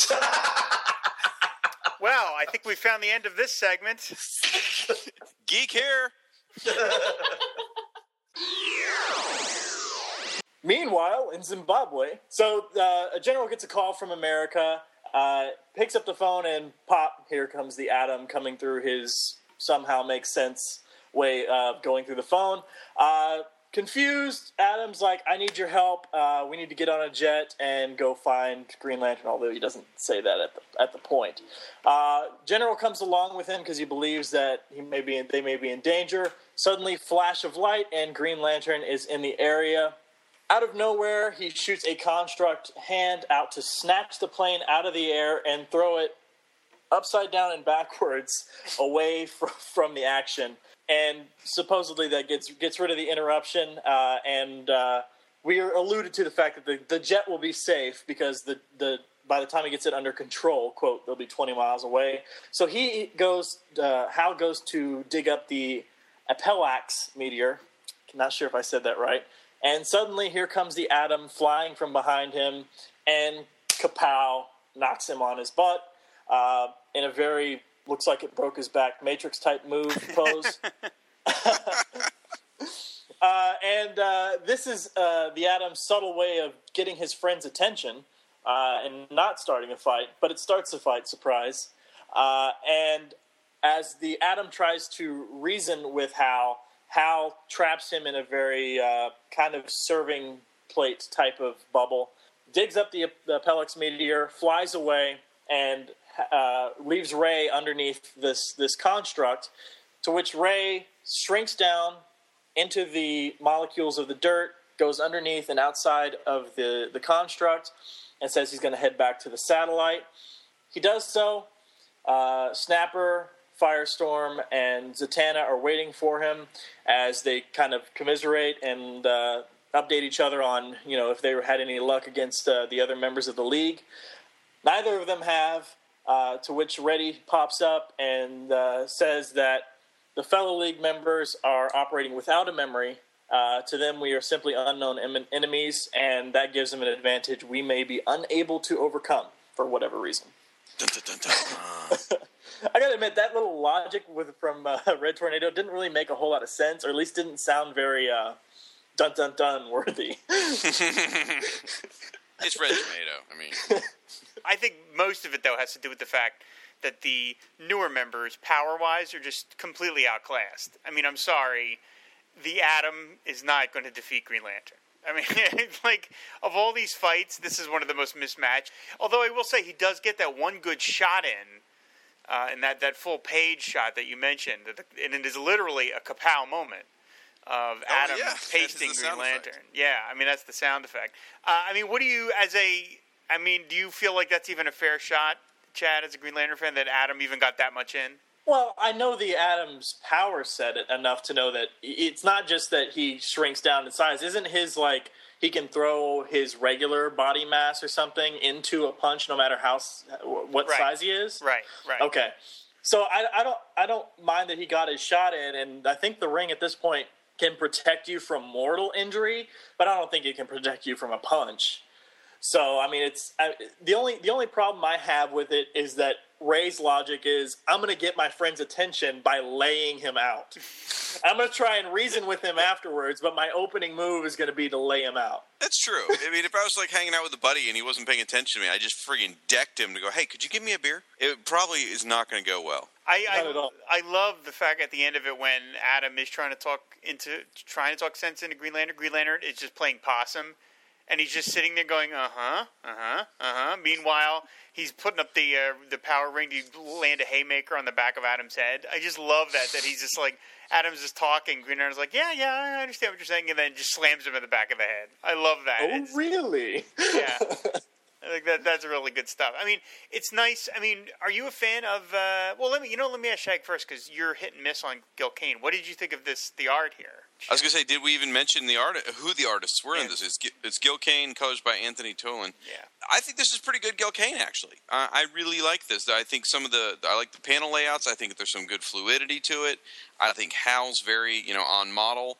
Um, I was I'm pleased. You know, I, I you're right. I'm absolutely um, critical of Gil Kane's. You know, when when it's not good, it's not good, and I think this is all done pretty well. Now, Chad, you're a fan, right, of Gil Kane's? Yeah, I'm a fan. I, I'm definitely a fan of Gil Kane. It's uh, that one panel where where uh, Ray is coming in from behind his head. One, Hal is just talking. He has no idea Ray's behind him, but he's got this like shocked look on his face, like he does know. and that that particular look, and that lo- looks like my my digital copy here says page twenty nine. That particular look on his face is almost identical to the cover from uh, Green Lantern number twenty three, uh, which ironically enough is the first Silver Age Green Lantern comic I ever bought, which is the Threat of the Tattooed Man. Oh and it's got boy. Hal, this it's got Hal flying in this window with this super surprised look on his face, and because that's the first Silver Age Green Lantern comic I bought individually, that's the first you know Gil Kane Hal face that pops into my mind. so when I was reading this this particular chapter, I honestly did not think to look and see which of those uh, you know if different artists drew different drew different chapters. So I looked at this face and I was like, this looks like Gil Kane's face. What's going on in this comic? And then I went back and actually realized, oh wait, it is Gil Kane. I thought they were just taking inspiration from stuff, which I thought was cool in the first place. But the fact that they brought random artists in that, you know, like for instance, Infantino for the Flash stuff later on. I mean, that's that's epic. And what Jim Aparo for the Phantom Stranger stuff. And yeah, they got they got like the key artist for every chapter basically. And for the ones who Yep. didn't have one, they got like like Wonder Woman didn't really have a key artist exactly, so they got Dick Giordano. You know, they was somebody safe. But yeah, I love that's one of my favorite things about this book is that it's not only does it feature all the JLA guest stars, it's an all star roster of artists too. They're getting the artist you're most familiar with that particular character to come back and draw the chapter. You got Pat Broderick doing Firestorm you know, like you said, Aparo doing Aquaman and Phantom Stranger, Flash done by Infantino, and then you got Gil Kane. It's fantastic. It's just like this is everybody. You know, this is like all these legends were all still around and working, and it's just an ama- it's just so neat to have them all together. And then you've got Perez doing the interstitials, so it's just uh, remarkable. I was going to say actually the the interstitial page with Perez that that uh, Chad covered towards the end there. The art contrast was pretty stark. I mean, when you go from the Gil Kane panel of the Atom to the satellite in Snapper Carr, that's not for some reason that felt like a not smooth transition for me. I, I can't put my finger on exactly why because we've done it already, you know, with Broderick and, and things like that. But it, I don't know, it kind of stuck out to me. Hmm.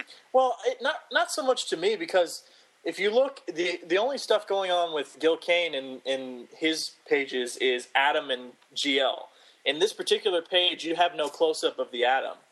So, I mean, even though you know Snapper's face kind of looks like you know the kind of structure and the hairstyle and everything you think Hal would have, it's not that drastic. I mean, if they were to like super focus in on Ray's face, yeah, maybe but he didn't draw any of these. If you were thinking it was Gil Kane up until this point, it's not really noticeable. For instance, I didn't notice it until a little later on because I was going to ask one of my questions was going to be Shag, is this the first time Gil's ever drawn Firestorm? Mm. Okay. So it wasn't that it wasn't it wasn't that jarring, at least for me. I like in the uh, the background of that page of, of, of, of Zatanna and Firestorm just sort of sitting around in chairs. I just enjoy that. Like they're not really doing anything. They're just like, well, we failed, so I guess we'll just hang out and wait for everybody else to show up. like, I don't know. It feels like they should be manning a computer or something, like looking out for the other heroes. Instead, we're just you know shooting the breeze. I would love to see what that that conversation was about. I don't think Zatanna and Firestorm ever talked all that much. Oh, I'm sure he, it was a whole lot of him trying to talk to her. You know, like, um, hey, so what kind of music do you listen to? You know, kind of. Was Power Girl not around at this time for him to hit on? No, she was stuck on Earth too during this story. Ronnie, you, I you know, always admired Ronnie's willingness to punch above his weight class. well, in, in that first Super Friends episode he's on, he's macking on Wonder Woman. There you go. I like You know, I- confidence. He's a player like Chad. That's right. That's right. Play on play. Uh, one of one of one of the things I like about this, and it's kind of subtle, is if you're a Green Lantern fan, I love this about these these types of issues, uh, especially the the older stuff. When he grabs the jet with the construct hand, Mhm. okay, no matter what your logic is for how the ring operates, whether it's plasma or it's based on you know the Geoff Johns approach with willpower, whatever it is, these are supposedly hard light constructs. He is grasping in a fist a jet plane, closing his hands and fingers around it and hurling it away. But the entire thing still remains intact. No crumpled wings, no busted glass. The entire thing is is just intact enough for the, the pilot to supposedly recover. And you would think that at least the inertia of the plane hitting the hand or the fingers wrapping wrapping around it would do some damage to this, but no. It's totally fine. I'm going to no prize it. You ready? Okay. Hal, being a pilot, has too much respect for an aircraft to damage it. So he hurls it upside down and backwards away from the action Hey. and assumes the pilot is good enough to get it back under control. He's going to know the ins and outs of that plane better than anyone else. He does because he's a test pilot, but he doesn't know who's flying the plane. He doesn't know if they're as good as he is. All right, all right.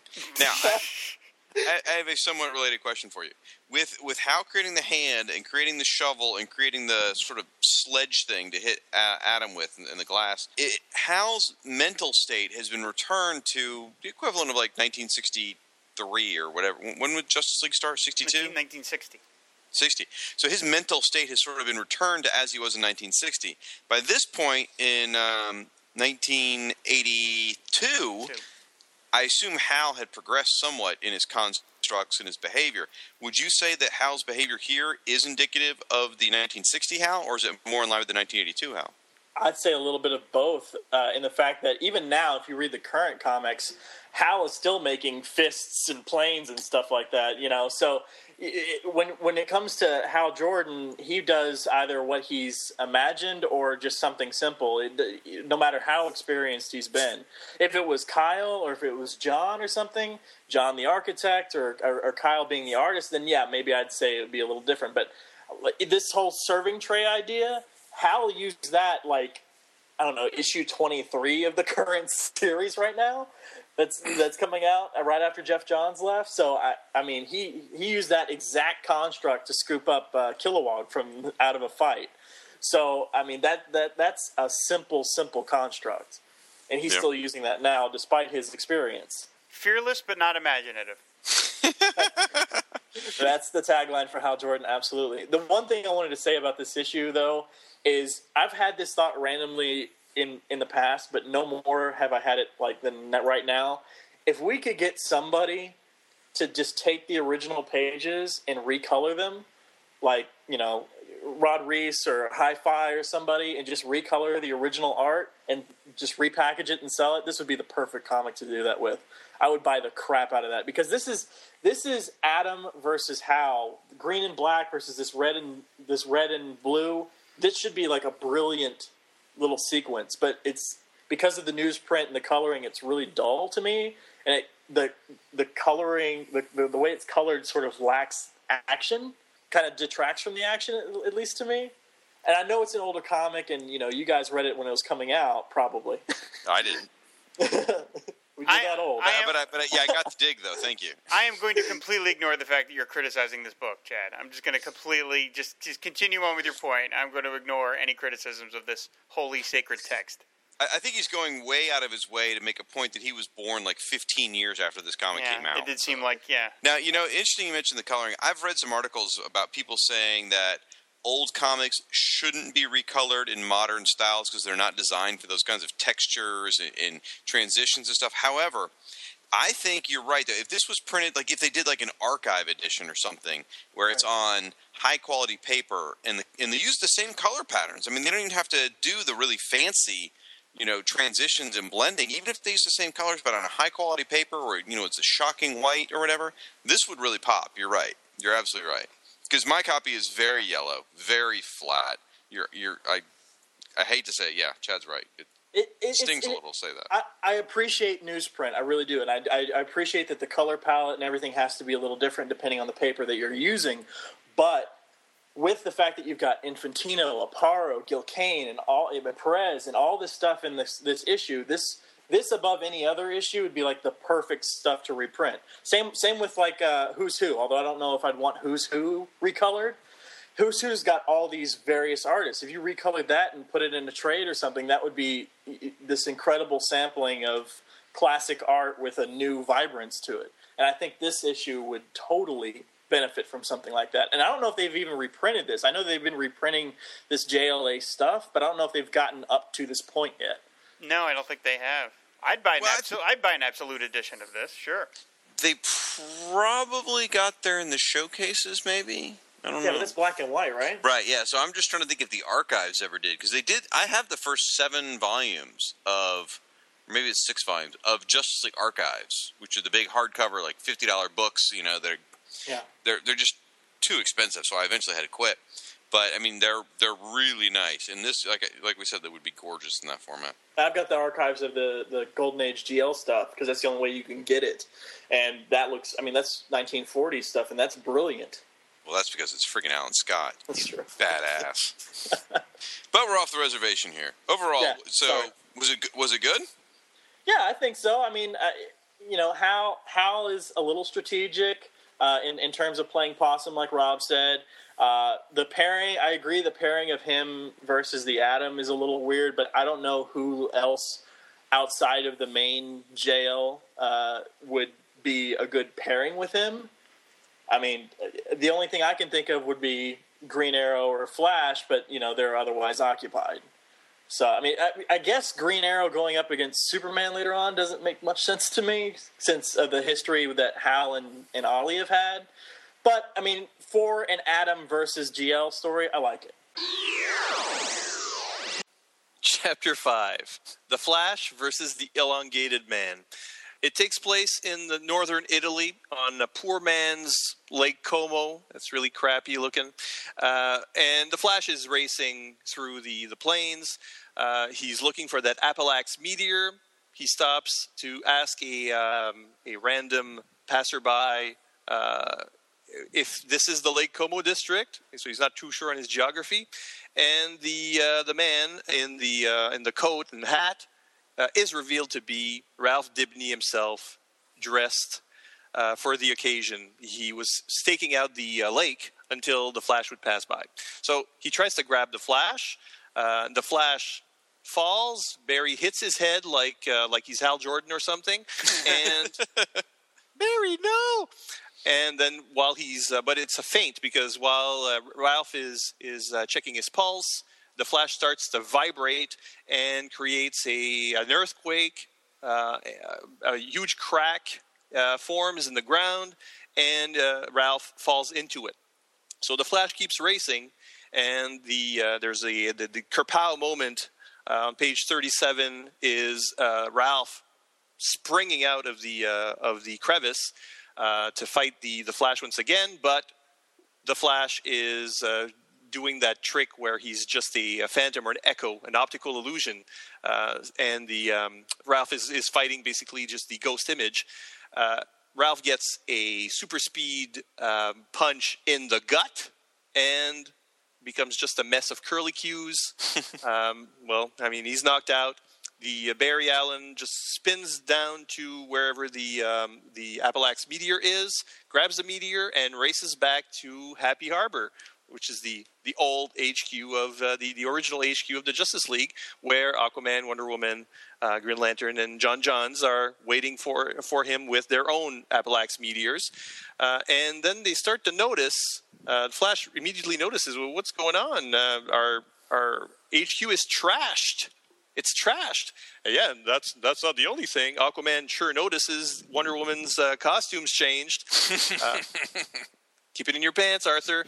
So, uh, and then, well, they all real, realize that some time has uh, somehow gone by, and they've they've probably lost their memories of. Well, they don't realize this now, but it's obvious they're they've been reset. Their brains have been reset to a to the their earlier careers. Well, I guess to be fair, in Aquaman's defense, you know, him and Mera probably weren't married at this point, right? As far as as far as he's considered in in his memories. Uh, no problem. Yeah, you're right. You're right. You're right, Chad. Because this, in, in their brains, it's still like 1960. Right, and he's so, a free agent. Yeah. Yeah, he could, be, he could be checking out Wonder Woman's chest. Yeah. How can you not? I mean, good lord. Right. You know? um, I said costume.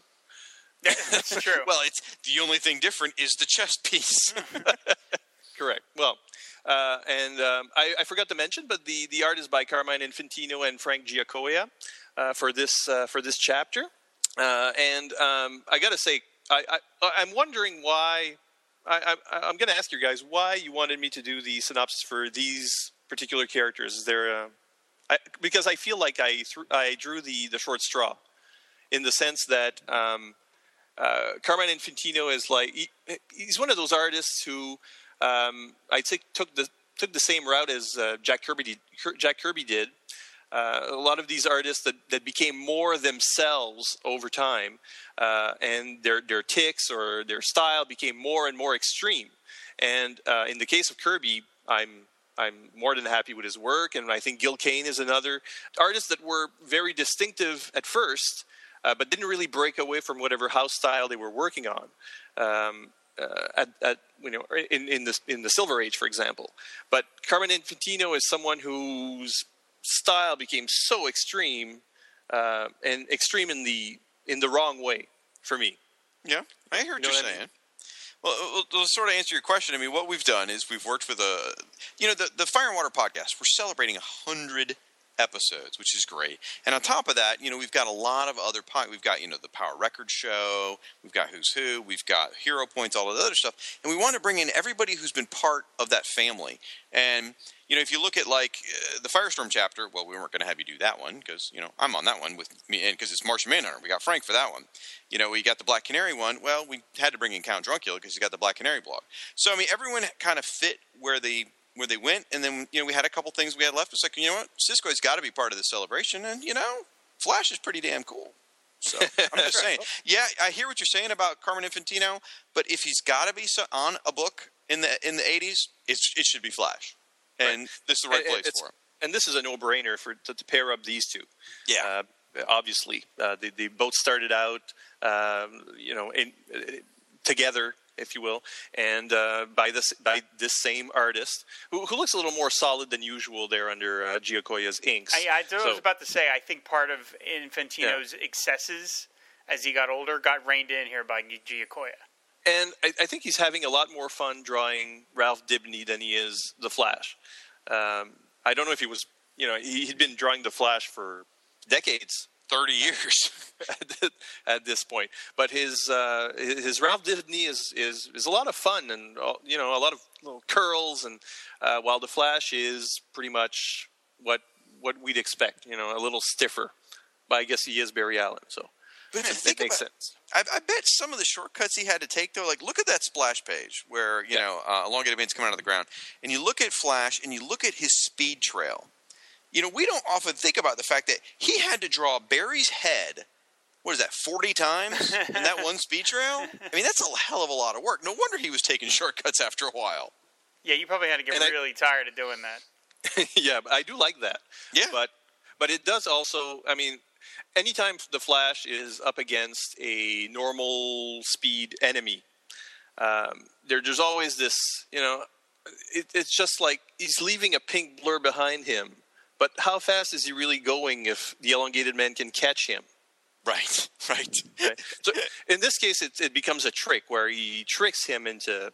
But still, he could have raced off and left uh, the the rubber man in uh, in his wake, and, uh, and you know Ralph would never have caught him normally.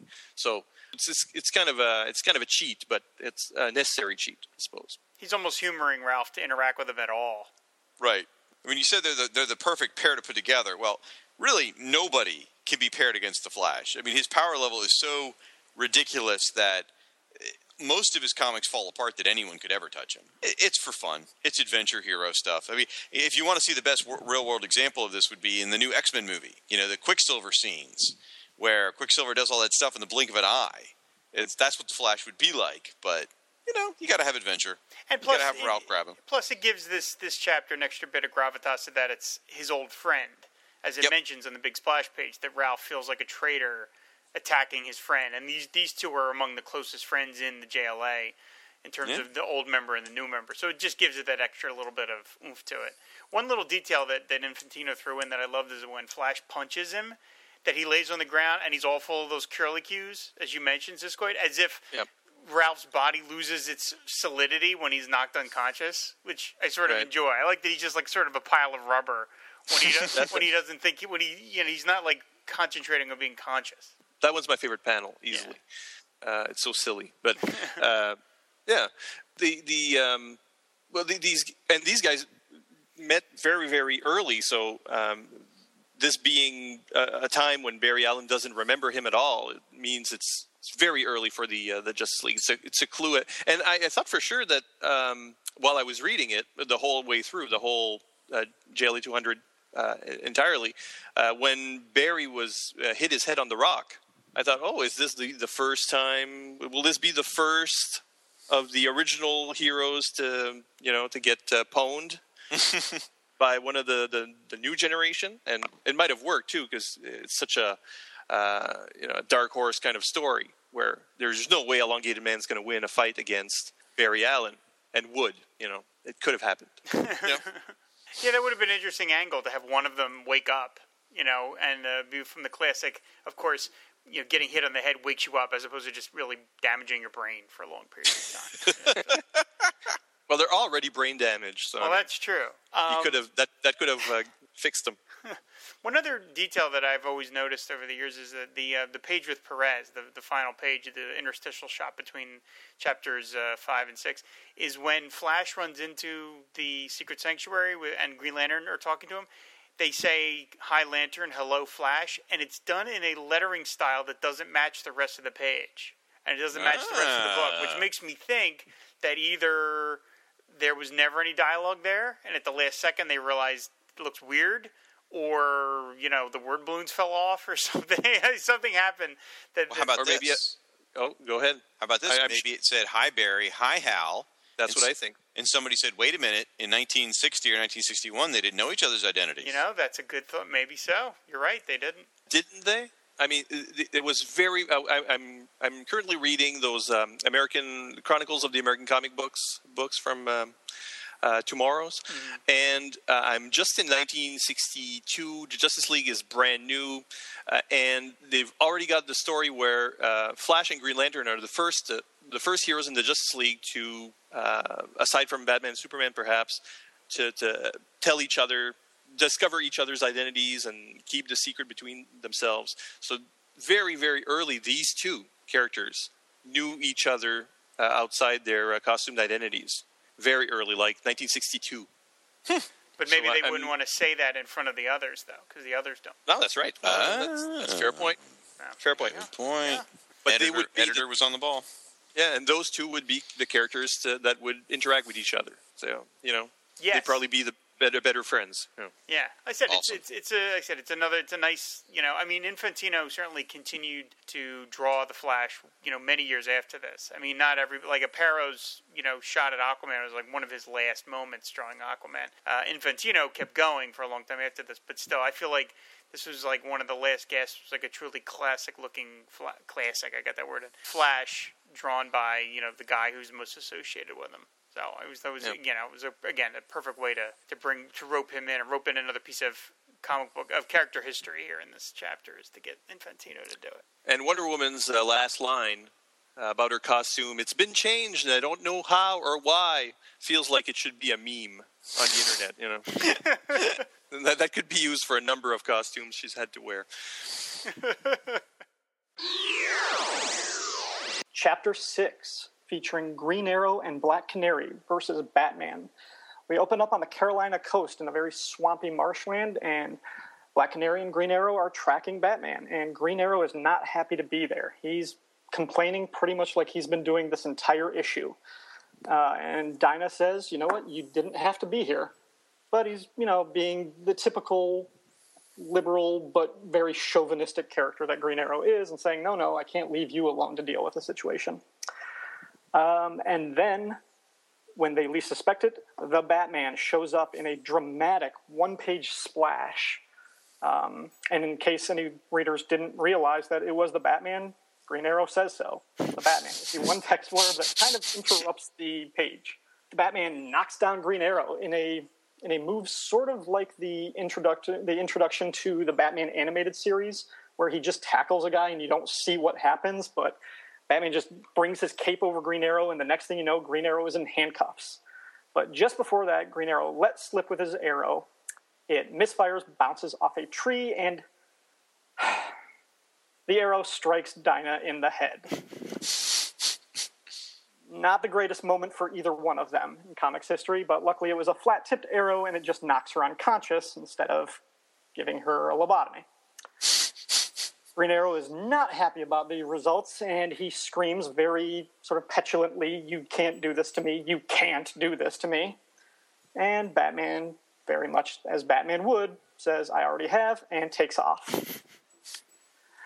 Next page, Dinah is recovering from her head wound and making a face that could very suggestively be taken out of context.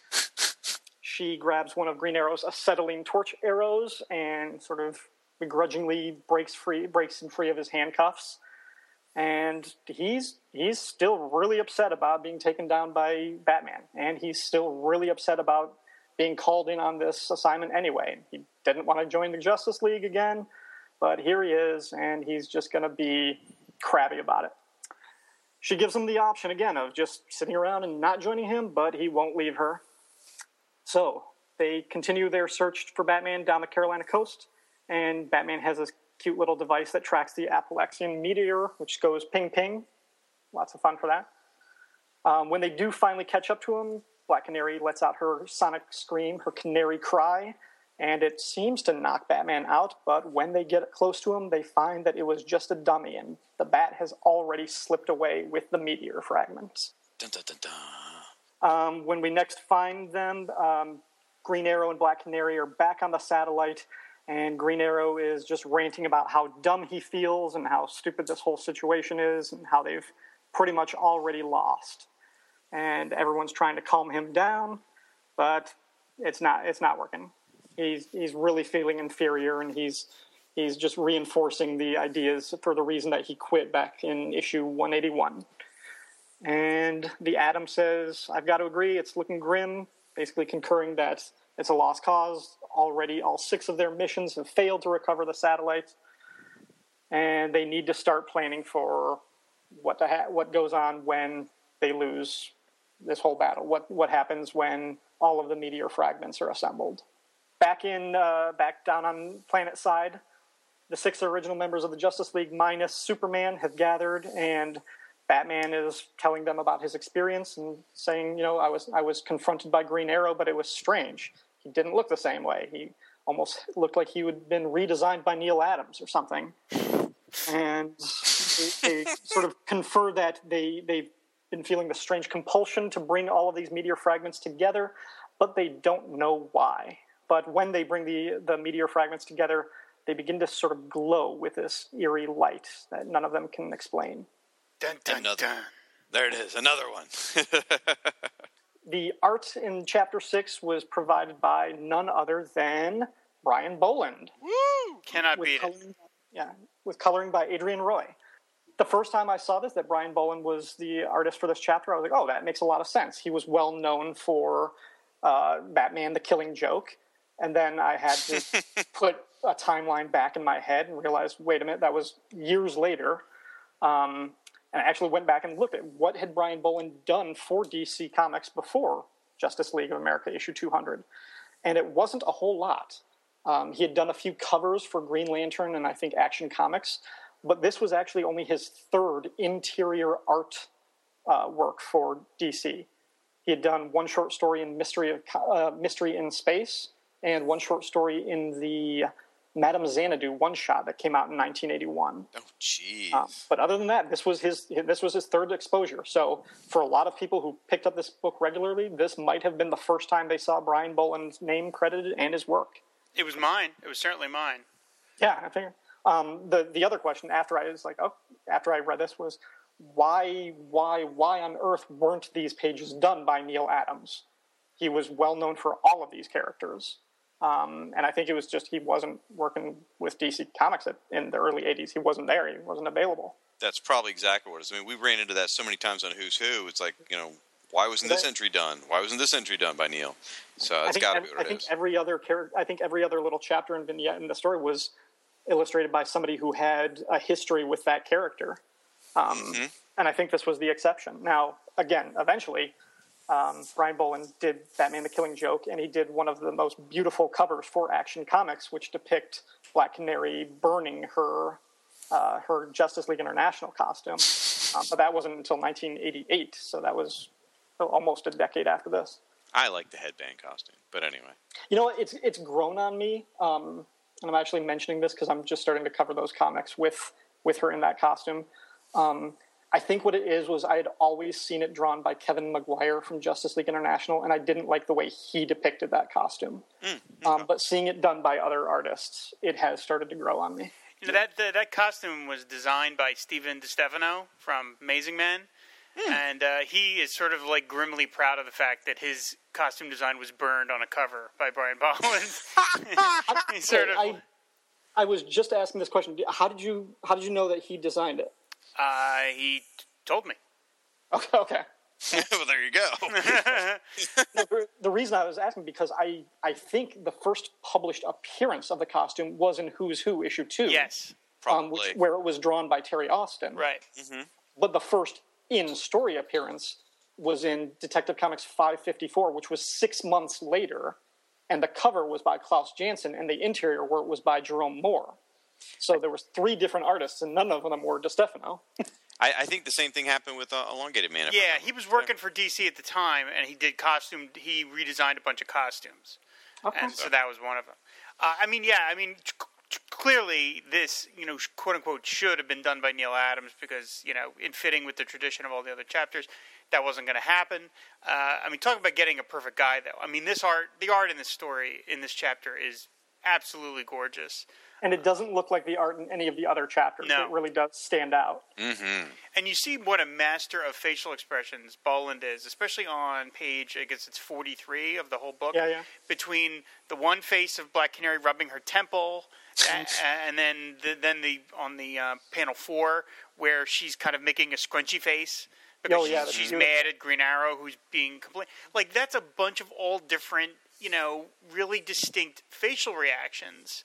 Yeah, and he's he's great at all of them. I mean, this is just such a beautifully drawn chapter. I mean, I'm not going to say it's my favorite one because a lot of them are all really good, but the, also the pacing of it too. I love that Batman takes the time to turn around and just stick it to Green Arrow.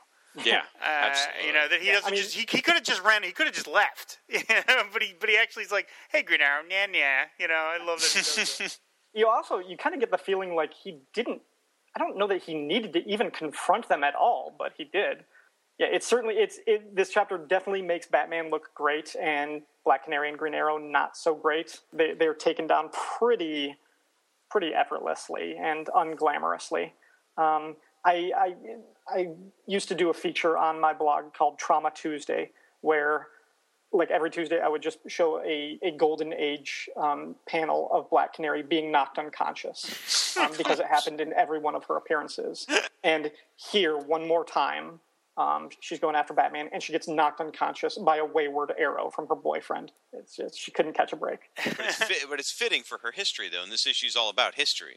That's true. Good point. Now, if you want to have some fun when you're reading this, though, follow the bouncing hat on Ollie and notice how many times it changes direction. At one point, it's you know got a garish rake to the right, then it's got a garish rake to the left, and it just goes back and forth and back and forth throughout the whole thing. stays on his head the whole time though it's pretty impressive It is on his head; it just keeps swinging around. my uh, my Mego Green Arrow doll always kept losing his hat he could never keep that thing on his head well, if, if you can't if you can't get Neal Adams, Brian Bolland is a exceptional. I mean, the, the opening panel is so atmospheric of Batman sitting yeah. in the in the swamp with the frog, and there. I mean, it's just it's it. It's such a great intro uh, intro shot.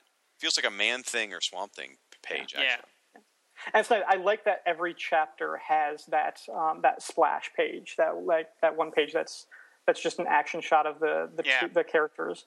Um, and this one between Batman, Black Canary, and Green Arrow, it's no, it, it it's not lacking in any of those those actions. I mean, it, it could be a poster in that. That's just very well done. I totally. Except, I- it's I I'm just I'm bothered by the one little text bubble on that page on page 41 with black with Green Arrow saying the Batman because he's just finishing his sentence, but he's not shouting. It's not a surprise. The Batman.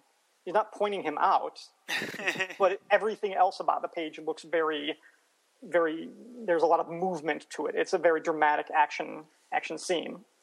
Well, the, well, the nice thing is, it's in Batman's cape, so you can scan the page and just black it Yeah. out. Black Yeah, it there out. you go. Absolutely. I'm, I'm Yeah. sure many people have. Okay, so until you mentioned it, I guess, and maybe Rob said it, and I just, I don't typically listen to Rob, but I didn't notice that every single chapter has a full page splash. Yep. I didn't pick that up. Yeah. That's one of the reasons I love this comic so much is that it's as good as the story is. It's also a visual delight. You know, I mean, it's just got so much great art in it. And then you said every chapter's got that splash thing. It's really gorgeous. And then you've said you've got the, the wrap up with the Perez doing the one page, and I just like mm-hmm. the continuing of, of Green Arrow just being a giant pain in the ass. I mean, he really is just a giant. Yeah. And you, you got to side with that. Like, why did you even come here? Why why are you here if all you're going to do is complain? He he's following the boobies. I mean, let's face it. He's Sure. like, my girlfriend says comes, I'm on my way. Yeah. yeah. If Black Canary was my girlfriend, I'd do the same thing. You got to nail that down. I did think, I, again, going back to the artist and the reason why why Brian Bowen, it must have just been, hey, you've got you've got some game, and this will be a nice showcase for people who haven't seen you yet. Um, but I was even looking at like in the in the few years prior to this, Mike Grell had been drawing Green Arrow and Black Canary backups in either World's Finest or Action Comics, and given what he would eventually do with Green Arrow and Black Canary, like. What if what if these pages had been Mike Grell pages? That would have been crazy. Hmm. When did when did Camelot 3000 get published? After, like, not too long after that. That was like in 83. So this That's was, what I'm wondering. If this was like, uh, you know, we know we're going to do Bolland on something. Let's let's get him out mm-hmm. there. So does this mean Batman had like a loose cowl laying around, or did he take his own off? I always assume he has an extra one because, good lord, he wouldn't want to be spotted in his uniform with his hmm. mask off. Or maybe he had the maybe he had the bat boat because they're at the beach. Mm-hmm. So also, maybe he what- had the bat what's boat parked. filling out? What is filling out the headspace? Coconut. like, is that just a bad football, or what does he put in there? Okay. And why did he leave it? Why did he bother with that misdirection? To piss off Green Arrow. I no, I think it I think it buys him like an extra thirty seconds, and if you're Batman, all you need is thirty seconds to get away. Yeah, because he's hauling ass down the beach uh, the other direction. They just don't see him. Right, They're exactly. facing the wrong way. While they're wasting their time sneaking up on him, he's busy again jumping in the bat boat and taking off. So Even though he clearly had a lot to fear from actually going one to one with them, because well, that's true. la- the last time it only took him a third of that time. Chapter 7 Hawkman versus Superman. In Midway City, Hawkman raids the Midway City Museum for ancient weapons, including a 16th century corseque, an iron mesh net, a crossbow, a cranequin, and a flanged mace, loading himself down with weapons as he is charged with going and retrieving the meteor that is found in Greenland that is going to be pursued by the Man of Steel himself. Greenland being more than 6,000 miles from Midway City, Hawkman has only one way to reach it, and that's to fly straight up in a parabolic arc through Earth's upper atmosphere and then returning down in Greenland to get there much faster than he could hope to fly with his Thanagarian anti grav wings. As he comes down into Greenland, uh, Hawkman spots the very recognizable outfit of the red and blue blur known as Superman. Catching him with his net, Hawkman lays into him with one of his weapons, smashing the uh, the faux Man of Steel, revealing it to be one of Superman's robots with a big warump. And uh, so Hawkman's like, of course, he should have known that there was no way that Superman could send, uh, could go himself to retrieve the meteor because the meteors are in fact made of kryptonite. So he would have sent one of his uh, Superman robots, which is why he decided to take medieval weapons, knowing that the robots would be expecting scientific weapons. Unfortunately, the real Man of Steel shows up, and uh, things get real, real fast for Katar Hol as the Man of Steel closes in, and then things turn badly. Yeah, Superman lays out Hawkman and retrieves his meteor, monologuing that Hawkman was right about using his robots to accomplish his goal, but that was only part of it. Apparently, he used a thin, transparent lead coating because comics to shield him from the kryptonite rays. And with Hawkman out of commission, he can return the meteor to his friends in the League. Hawkman drifts almost into orbit and, and is about to fall back to Earth when he is transported to, of all places, Rann, secondary home of Adam Strange. On Rann, Adam and his wife Alanna are flying along, talking about Adam's feelings towards being a transplant to the planet. And you know, about a, a couple years from now, somebody's going to come along and completely screw up their world when they get a, when they get word that a Zeta beam was activated. Adam is shocked to discover that the newest arrival is Hawkman, and he gets on the horn right quick with the Justice League as the recent Rann Thanagar War has the Rannians a mite touchy about Hawkman being on their planet, and I'm really glad that resolved itself and never flared up again. Oh no, never, never had any trouble. The elongated man retrieves Hawkman from space, and once he revives Katar, tells his story about getting smacked around by Superman. Meanwhile, at the secret sanctuary, former headquarters to the Justice League, the founding members look at the meteors they have assembled through the lead lined glass and talk about how they don't know why they are there. Suddenly, the meteors crack open, and Green Lantern remembers everything. The Apalachalaxians, as I like to call them, the invaders are reborn and discuss their cunning plan. Apparently, they planted seed clones of themselves and placed post hypnotic suggestions into the minds of their adversaries to retrieve them when a new cosmic pattern occurred. Now they can begin their contest to see who will be the next emperor. But there's one problem the Justice League. The League put up a good fight, but eventually they are all taken down the Apalachalaxians decide that instead of fighting clone armies of each other, that the combat will be more direct and in groups, so that they and so they leave to get their party started. The League wakes up later to see Green Arrow standing over them, bow drawn and ready for a fight. Things calm down in a hurry as the newer Leaguers realize the original members were under some kind of mind control. After getting intel on where the Apalachalaxians are, entire league rushes into battle in one of the most awesome two page splash shots of the team ever. Ever. And that's the end of the chapter. don't, don't forget that it in- includes a big uh, middle finger to the Avengers. Yes. Absolutely. They had it coming. oh, jeez. My uh, you know my main thought when when reading specifically the Hawkman Superman chapter is this: is if I ever become a millionaire, and I plan to, if I ever become a millionaire, I will hire Gerry Conway, George Perez, and Brett Breeding to do some interstitial pages of this comic, and it features all the new leaguers with all the old leaguers' names on pieces of paper in a hat, in Green Arrow's hat, and Hawkman pulls out Superman, just goes, "Oh shit."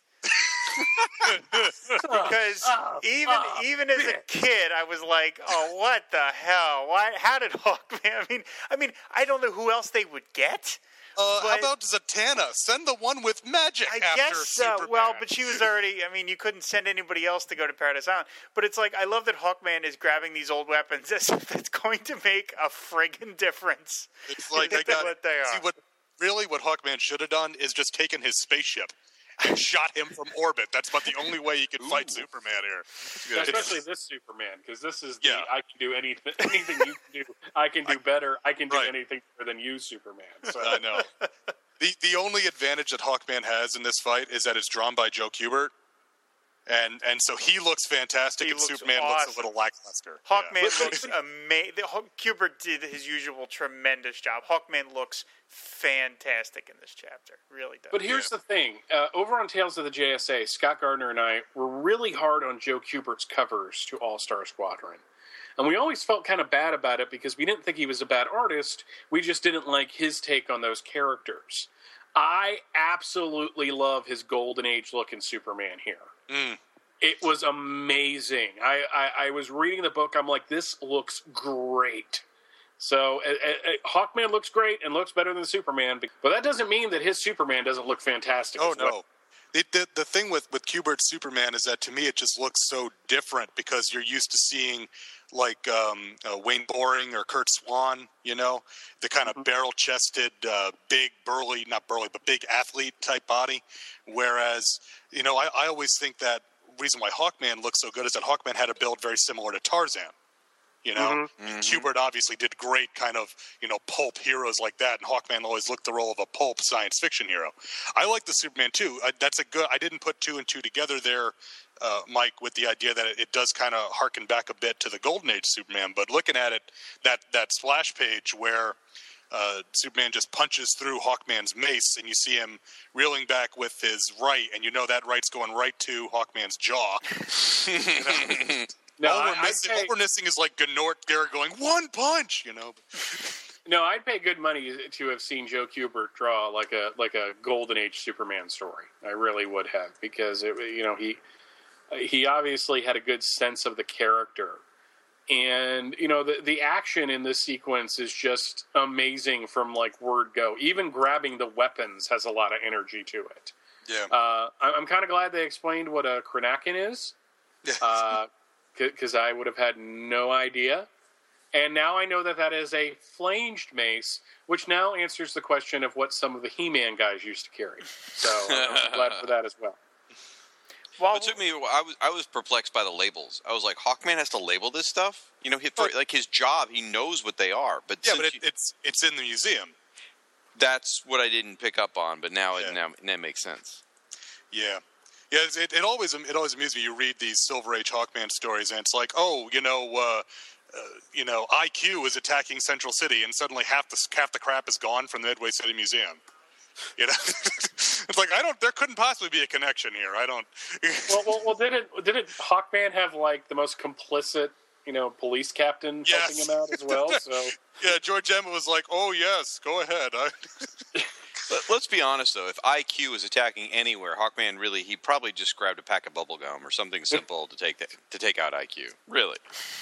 I, IQ is uh, IQ's got more going for him than you're giving him credit for. But considering how little you're giving him credit for, that's also not saying much.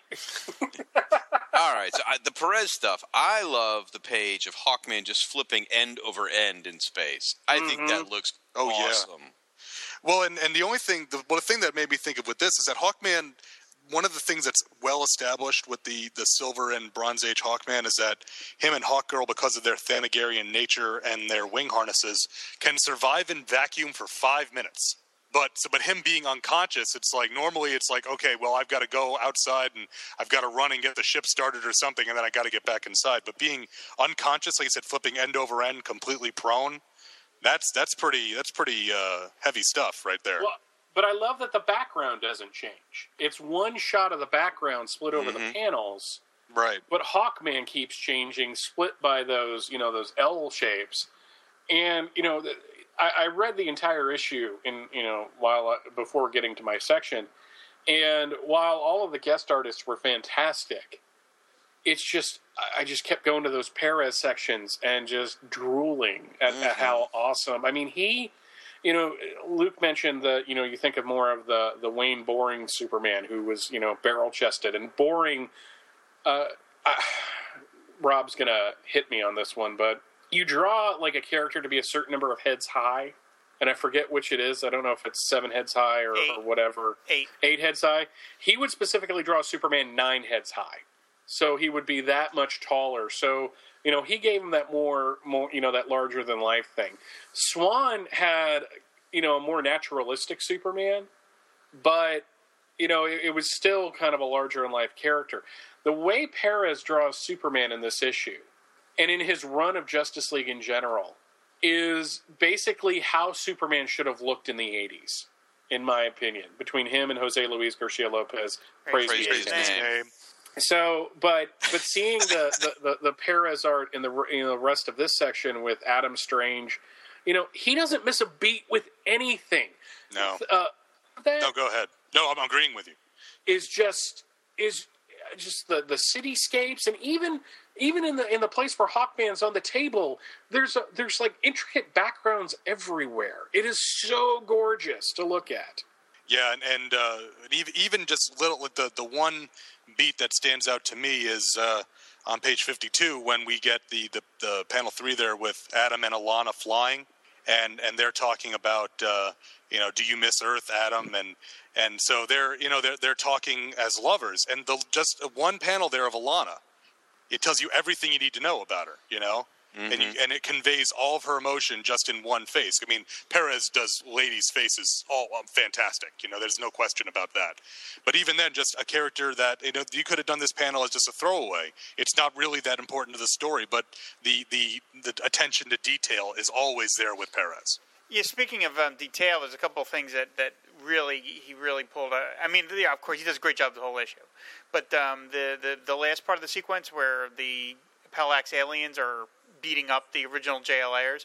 First of all, that close up of Aquaman getting all the moisture sucked out of him Mhm. by the wood Yeah. creature is amazing. And then the, the the final one where they've managed to subdue all the JLAers except for Wonder Woman, and they gang up on her, and the crystal creature smacks her in the face with those crystal shards, and I'm like, oh, it just looks like it really hurts, even though that's Wonder Woman, and you know she can't be Yeah. hurt. But just the taka, the taka, the taka, and you just feel like, oh man, I think Perez just completely sold that utterly. And I love I love he does the the Jim Aparo hitting him so hard their face explodes routine as well. I never tire of that. Yeah, the one I like in there is uh, back a couple of pages when the Martian Manhunter does the uh, the Mortal Kombat uppercut on the guy. it's like crouch and high punch, you know.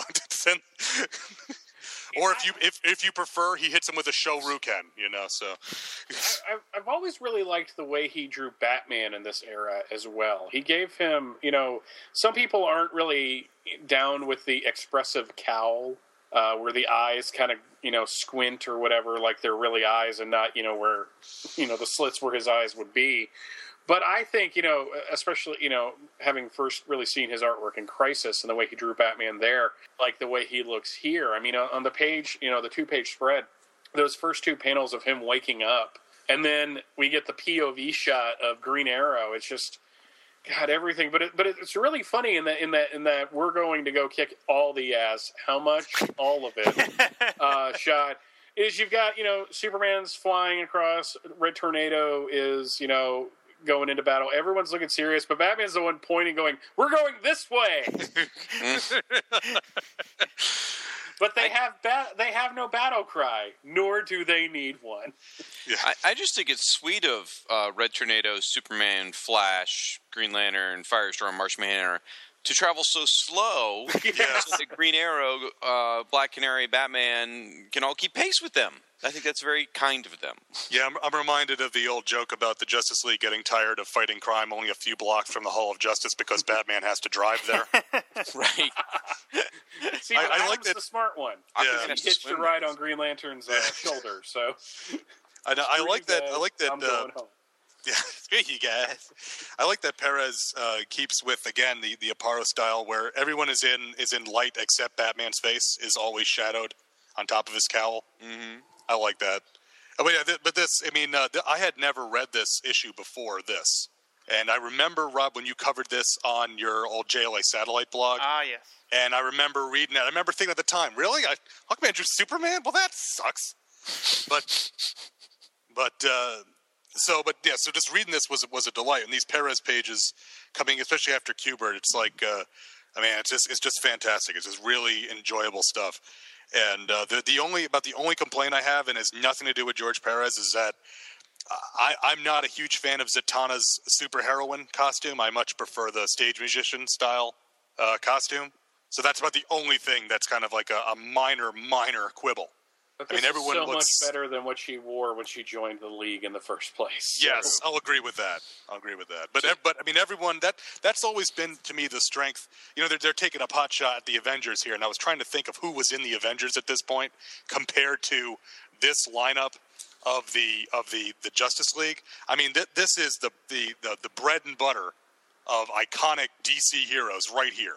You know, and everyone, like I said, looks so. You know, they look exactly like you picture them in your head Mm-hmm. like, except for again, except for maybe Zatanna, but everyone else is just like, oh, sweet Christmas, this is amazing. See that that see that is Zatanna for me because the first right uh, Zatanna really or Zatanna whichever uh, that I spent a lot of time with was in Blue Devil. Uh, and in fact, to paraphrase that issue, um, lady, even you make uh, a bug on your head look sexy. So. My my favorite dialogue in the whole issue is when the the original Justice Leaguers are chatting about the meteors. They're all kind of starting to question it, and Hal, just being Hal, he's like, "I don't know what you're talking about, Batman. Nothing compelled me." You know, everyone else is like starting to put together, and Hal's just too thick-headed. He's like, "Nah, I'm good." And, uh, and then he's like, "You Flash," and Barry's like, "I'm not sure, Hal." Because you know, Hal was thinking about some chick he was going to go bang later, so he's just not even paying attention. Barry's like, "Don't drag me into this." right? Is, is he going to have like a, a threesome with Lady Blackhawk and the Huntress or whatever it was in Cry for Justice? Well, guys, thanks for doing the show. I appreciate it. It's great. Uh, we really have to move on to the next segment of just some silence for a little while. But uh, no, it occurs We're to me gonna that Mike in the corner. it occurs to me that considering the result they got with Hawkman, they really could have just sent Snapper Carr to do the job. And you probably might have ended up Snapper being killed, which would have been a win-win for everybody. Why do you hate Snapper Carr? Because he's stupid and he takes up way too much space in those Justice League stories. Do you hate Rick Jones?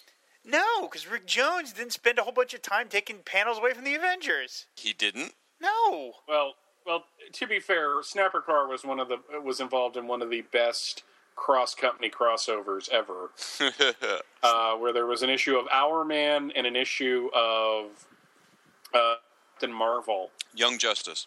or was it Young Justice? Yep. Where basically, Oh, wait, no, those are both DC. I'm sorry. It was. Yeah, it was it was Captain Marvel because Yeah, you're right, it was hanging Captain out Marvel. with Genis at the time, but basically. Snapper and, and and Rick Jones were on the phone with each other in two separate books, and if you bought both books, you saw that they were having a conversation. Well, that's cool. I like that. That's cool. Yeah. It, it was re- it was really sweet, actually.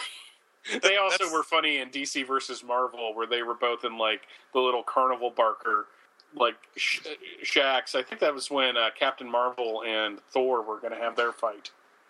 For all, for all my kidding around, I am glad that Snapper's in here because he deserves to be. I mean, Gerry brought everybody back, so he absolutely deserved to be in here. So You- and you know what? What that actually reminded me of, and, and again, not to not to again make make a reference to the Avengers, but you know, in Avengers 100, when they bring back all the Avengers and Swordsman's there, You know, Yeah. he was like, "Well, yeah, you were only an Avenger because you were lying to us, and then you betrayed us and tried to kill us, but you can come back." You know? It's like you're Wonder Man without the redemption part.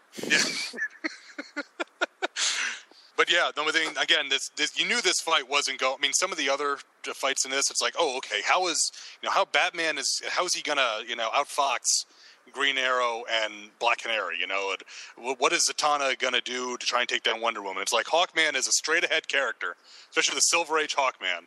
You know, it's like he he would. Everyone says, oh, of felt bad. yeah, it's like, what are you gonna do against Superman? It's like, really, really. yeah, I mean, even though he's taken out in one punch, it actually makes him look more heroic that he even tries such a frontal assault. I mean, that really makes Yeah. him look brave. That he just was like, "That's all right. I'm going to get right up in Superman's grill and hit him with my stuff and see what Yeah, happens." And it's and the thing is, it's it's very accurate to the way that um, uh, Gardner Fox wrote Hawkman in the Silver Age. Is that he would because because in the book it was Hawkman would always use his uh, traditional weapons. Hawk Girl would use the super science weapons. She would have the Thanagarian technology that she would use, and it'd always be, oh, let's try and catch these crooks and see whose technology works better. So him not packing a super scientific weapon from Thanagar is true to the character, and like you say, it does put him over as, you know, it's like I've got to, I've got to go. I drew the short straw and got to go fight Superman. This is gonna hurt, but I got to do what I got to do. You know, he could have at least got Firestorm to like make him a kryptonite mace or something. Well, Firestorm was too busy being, uh, you know, getting his, his butt whooped by the Martian Man. But after his butt whooping, it's like Firestorm. You just stay here on the satellite. And you know, all I could think of with that is after the the no J'onn J'onzz lays out Firestorm. It's like all I could think of was in Crisis on Infinite Earths when uh, Firestorm makes the water to put out the fire that's on J'onn J'onzz. Mm-hmm. And thinking it's like maybe in the back of his head, it's like maybe I should let the guy burn for a few minutes. He kicked my ass in the satellite a couple of years. ago. Oh, well, Don't do it, Raymond. That's not a very mature thing to do. Shut up, Professor. not just that. There's the whole you know Martian invasion that Ronnie blamed uh, Martian Manhunter for too. And we all know how well that worked. And here we go. Now we're off to chapter eight. Now this is great. The next several chapters are going to be the Appellaxians battling each other in very much the Alien Invader playoffs kind of style. Yeah, I mean, no sooner does the JLA get together in a big group than they split all up again. Uh, Right, but that's right. the nature of these stories, so that's what happens. Except this time, they will all be using teamwork to defeat the aliens, as opposed to the previous chapters where they were not doing that. So, chapter eight features Batman, Black Canary, Green Arrow, Hawkman, Superman, Wonder Woman, and Zatanna. And this whole section, this whole final part of the book, is drawn by George Perez and by Breeding. Very nice. Yes, very nice. So they uh, they go into uh, the forests of Vermont, the battleground known as Vermont, and they find several of the FLX aliens fighting the crystalline guy, the mercury creature, and the wood creature. And like I said, this time they all use teamwork. Um, Superman smashes the wood creature, and inside he is made of kryptonite. So that immediately starts sapping Superman of his strength. Wonder Woman carries him away. Hawkman is also been incapacitated by the wood creature, but he is saved by Green Arrow. Zatanna uses her powers to boil Mercury down into basically nothing, into the ground. Black Canary distracts the crystalline creature, and waiting in the wings, no pun intended, is Batman. he shatters the crystalline alien with a, as he puts it, a well-aimed batarang, and that's it. The three aliens are destroyed. So it, they'd say they're really not that hard to defeat when the when the uh, heroes band together and you know use teamwork. Or make sure they pair off against the right ones. That too. That's, well, hey, you know, a lot of problems is dealing with you know signing the right people to the task. This is a massive team they put together here. I mean, you got seven people for this one, whereas the next two chapters are much smaller groups. So it's, it's almost like they had some people left over. They're like, mm, just stick them all in that one. and it is the heavy hitters like Superman, Wonder Woman, Zatanna all in one team. Yeah. Thank God Green Arrow was there too. Well, and Hawkman, because Hawkman was so effectual. Okay, honestly, other than taking out a robot, which didn't really matter in the scheme of things early on, did Hawkman did Hawkman do anything this episode except need to be saved? This whole issue, I mean, That's a good point. Yeah, well, I mean, Elongated Man had to save him. You know, uh, now Ollie had to save him. It's like you know, come on, Katar, you're, you're better than that, man. Yeah, the Hawks are a little underserved because, as I mentioned earlier, Hawkgirl is not in this issue, which is like to me the only flaw in this comic is that there's no Hawkgirl. And yeah, you're right, Hawkman doesn't get a whole lot to do. So, but you know, Gerry Conway did his, you know, he's trying to keep all those balls in the air. So It is a lot of balls to juggle. A lot of now this this first splash. Now I don't know if this. You know, I haven't looked ahead here. Yeah, I guess I guess we still get our full page splash each Mhm, chapter. Yes, yep. This full page splash is gorgeous. I love the amount of detail Perez put into the invisible jet. Yeah, I mean, look at the cockpit. You can see individual controls, yeah. and levers, and stuff like that. It's and Zatanna's flying it. She does appear to be flying. Either that, or she's adjusting the radio. I'm not sure which. It's just abs- this. This whole chapter is just so gorgeous, and it just reminds you why Perez was was so the master of DC Comics in this era, and why he deserved to be drawing every DC book. And it's a shame he couldn't. Yeah. I also love too in the, the final page of uh, when the crystalline guy is shooting after Black Canary and Batman's in the background and he's just in the silhouette. Mm-hmm. Like I just that's simple. You know, I mean Perez gets so much praise for his hyper detailed pages full of a thousand characters and rightly so. But then he was also you know, he also knew when to pull back and make it simple. And Yeah. you know, he doesn't have to he could have drawn Batman all in detail, but instead he just puts that bat shape, which is just great. It's perfect. It tells you everything you need to know. And it, you know, highlights the fact that he's waiting in the shadows for the right time to strike. It's just Yeah. perfect. Now, i i going back to that concept of the right people right, fighting the right people, um, I realized they just had to use everybody, but Black Canary dodging the crystal guy while Batman shatters him with a batarang, hmm I struggle with that one. Why? What do you mean? A, a well thrown batarang versus her, you know, sonic the so- scream that sonic can blow a yeah. house down. You know?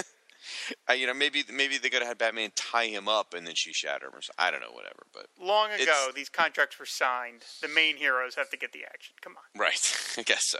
Guess. Batman's not going to just stand around and do nothing. He's a marquee character. What's the matter with you? He's Bruce Wayne, of course. Bruce Wayne, yeah. So yeah, anyway, that's chapter eight. So we got three of the aliens down. So uh, there's only a couple left here. So chapter nine takes place on the Irish coast with the uh, the I forget what the, which villain the, the, the amphibian looking dude. Uh, the uh, battling the flame uh, Pelax alien, and taking on them here is Aquaman, Elongated Man, the Flash, and Red Tornado. Uh, Flash is blinded by the not the crystalline guy, but the glass creature. Um, but that is also a bit of subterfuge, the way uh, it was in the previous chapter. Sneaking up behind him is Aquaman. Aquaman grabs the glass creature, drags him miles down into the ocean, where the depths, where the pressures of the water shatter him into a million pieces. Which is, we'll get back to that in one second. Um, Yeah, we will. Yeah, we will. Uh, the elongated man plays the fool, as they say, distracting the fire creature, which gives the red tornado the chance to use his tornado powers to extinguish him, snuffs him out like a candle. And uh, red tornado talks about, he says, I, I swore never to take a life, but this thing was never alive and cannot die. And he destroys it. And Aquaman shows up on the beach and sees that uh, the fire thing has been destroyed. Red tornado and elongated man says, the fish thing. Aquaman says, crushed. All right, and that is it. There, there- That's two more Appellax aliens defeated. It's worth mentioning both these chapters are only three pages. Yes, this is yeah, a very quick wrap up. When Yep. when we finished the previous segment, I thought, well, there might, we have about 20, 30 more pages to go. No, it's 10.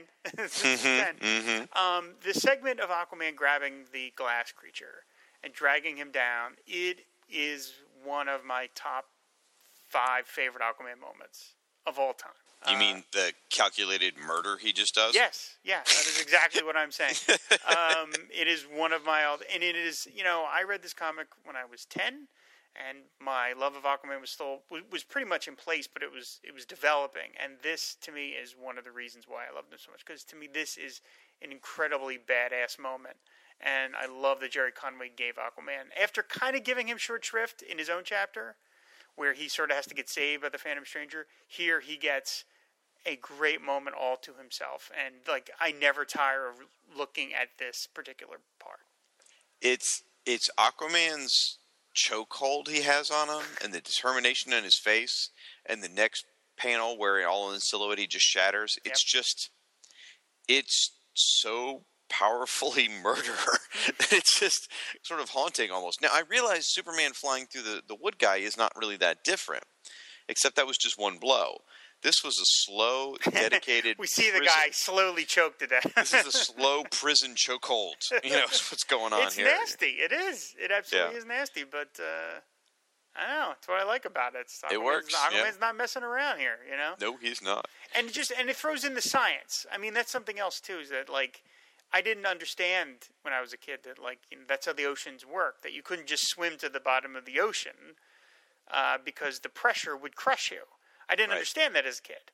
So here is Gerry Conway dropping in a little bit of science. And in fact, I have to say, this piece uh, of Aquaman lore was used in the second volume of the Physics of Superheroes book by Professor James Kakalios. Oh, wow. um, several years ago, he came to me and asked for a comic book segment featuring Aquaman for the chapter he was writing on Aquaman and how best to display his powers. And I submitted this piece, and Mhm. that's the piece that runs in the book. You should send this to Zack Snyder. Yes, I should. Yes, I should. um, Uh, Now, I, I feel it's kind of funny, like the part where Elongated Man is, you know, playing the fool, and he's counting on Red Tornado, and I kept wanting to send, like, you know, Ralph a note going, "Dear Ralph, don't count on Red Tornado. That's never a good bet. So sorry for whatever happens to you." Yeah, but it worked this Thanks. time. It worked out this time because the the story needed it to. But realistically, you should not trust Red Tornado with your life. Well, you know, like you said, it, it's everybody's relying on teamwork. Come on, that's what the whole issue's about, Shag. Jeez. All right, All right, jeez, you all can't even go with the joke. No, I can't. I, I've, I've been taking this book's been taking shots this whole episode. My God, from all But it's uh, but it's out of love. It's not like Nah, we're ah, taking it's shots because this love. sucks. We're taking shots at you know if we did Crisis, which I hold you know holier than holy, I would be taking shots at it. Okay, well, I'll keep that in mind when we do Crisis. so the final chapter is chapter 10, which takes place in New York and features the giant stone alien and the golden rock f- uh, by, battling each other as if sort of uh, Go- Godzilla versus Mothra versus, uh, well, Mothra actually would be the appropriate thing, or Ghidra, Yeah. I guess. Um, and the heroes here are the Atom, Firestorm, Green Lantern, and Martian Manhunter, who is for some reason a strange shade of yellow, at least in my copy. Um, same Fi- Yep. Firestorm is busy saving civilians from all the debris that is falling. Um, Green Lantern uses his powers to create a jackhammer, and he basically jackhammers the stone creature's face into nothing and turns it into a giant pile of rubble. Meanwhile, Martian Manhunter fights off the Golden Rock, distract again, distracting him. Green Lantern uses Can can we clarify rock as in like the bird? yes, Just for people at home, they might be thinking stone guy, rock guy. Yeah, no, no, no. They call him the Golden Rock. It's the actual bird. He's a Yep. bird. Yeah.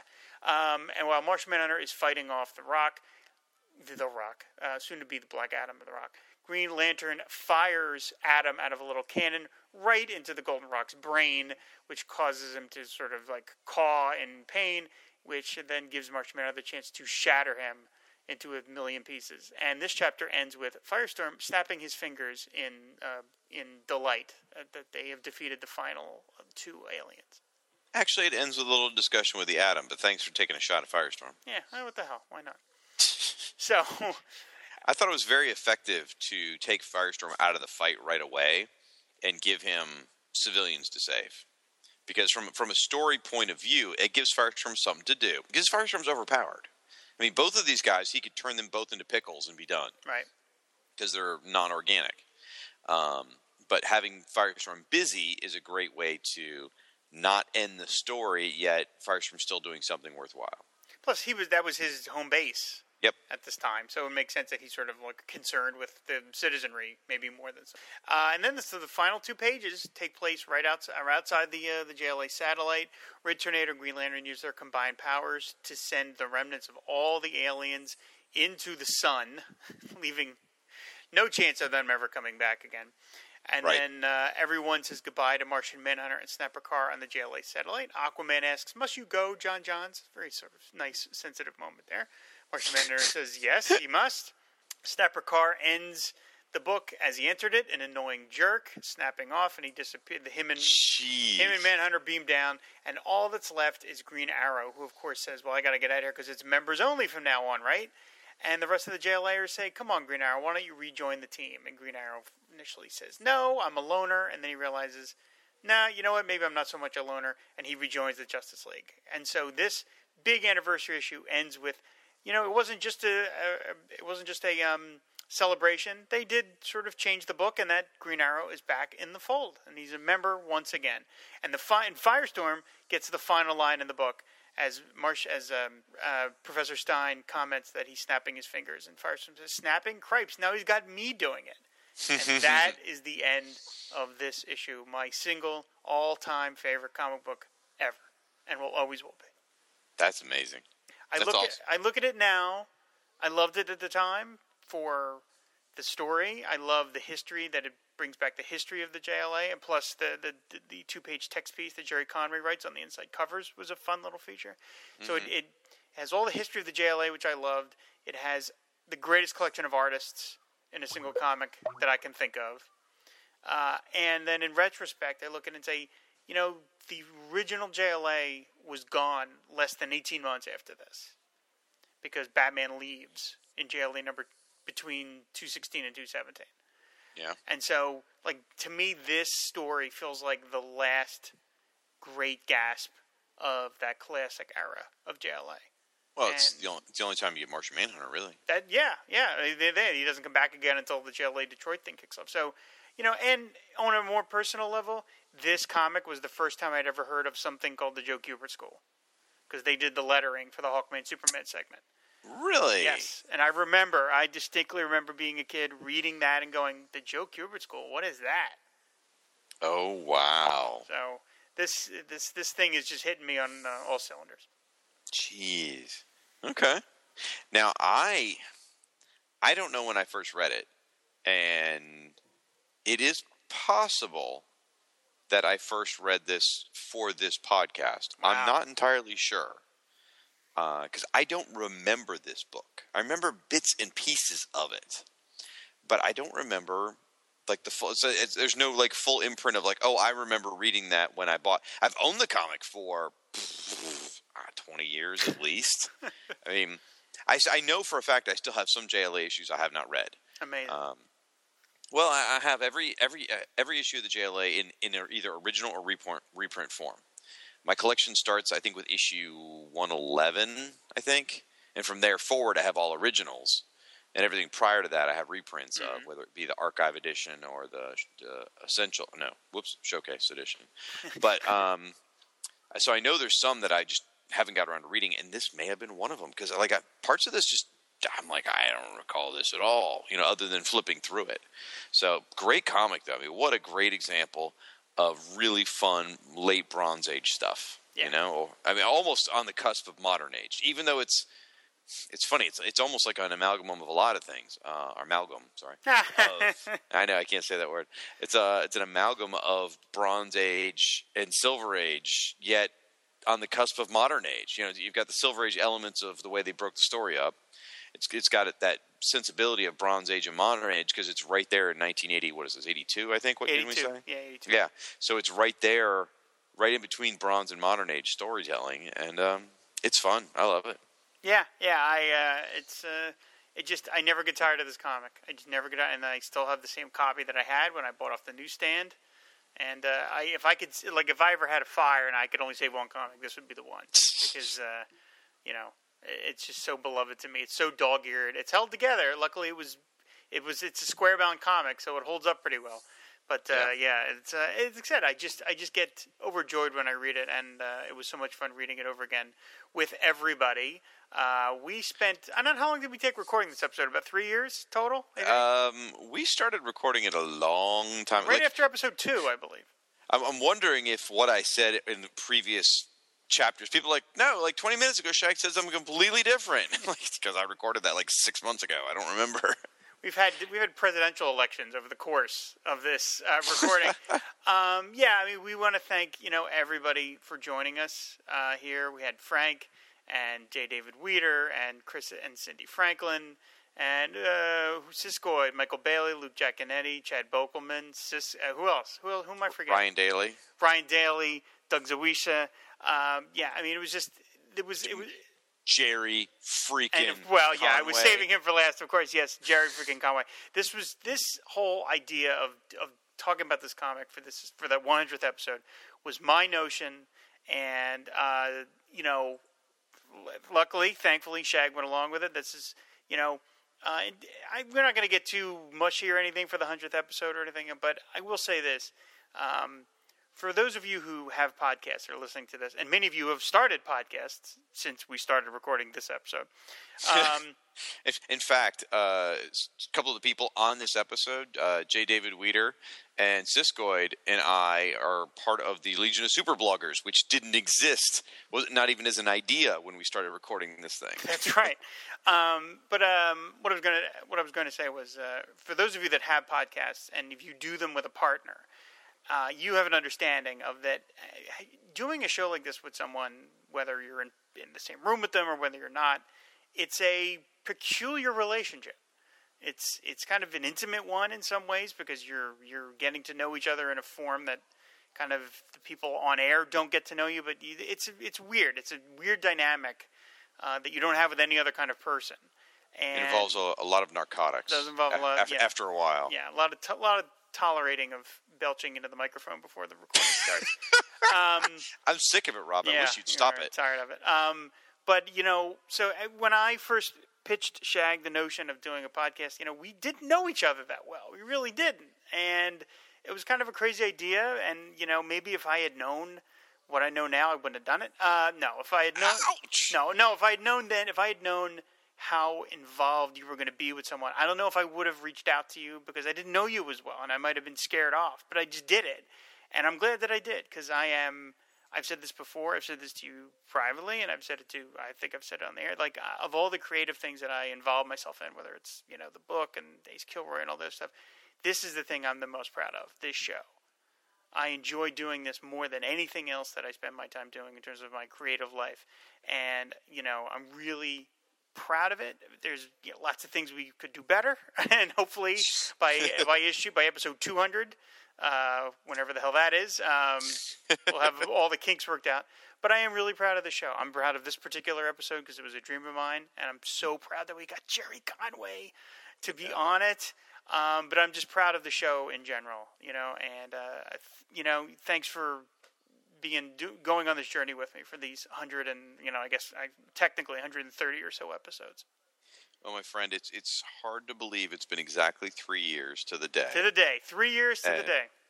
And w- w- what you were saying about we didn't know each other that well, I, I insisted on um, us chatting on the phone ahead of time That's before right. we recorded the first episode, and we chatted for probably like I don't know two or three hours, and I was really nervous, and I paced my office um, the whole time, not knowing, just not sure where it was going to go, and I, I wanted what I was going for is also is I wanted us to kind of develop a rhythm before we recorded the first episode, not knowing that we'd have to record it three freaking times. but anyway, um, we had a hell of a rhythm by then. Yeah. Uh, but you know, it, it, it was pretty obvious, pretty fast. Uh, that we were very much on the same wavelength with a lot of things. I mean, we might have our own niches of what we like and what we, you know, where our real passion is. And you're you're more artistic. I'm more, you know, as my friends like to say, I'm more managerial.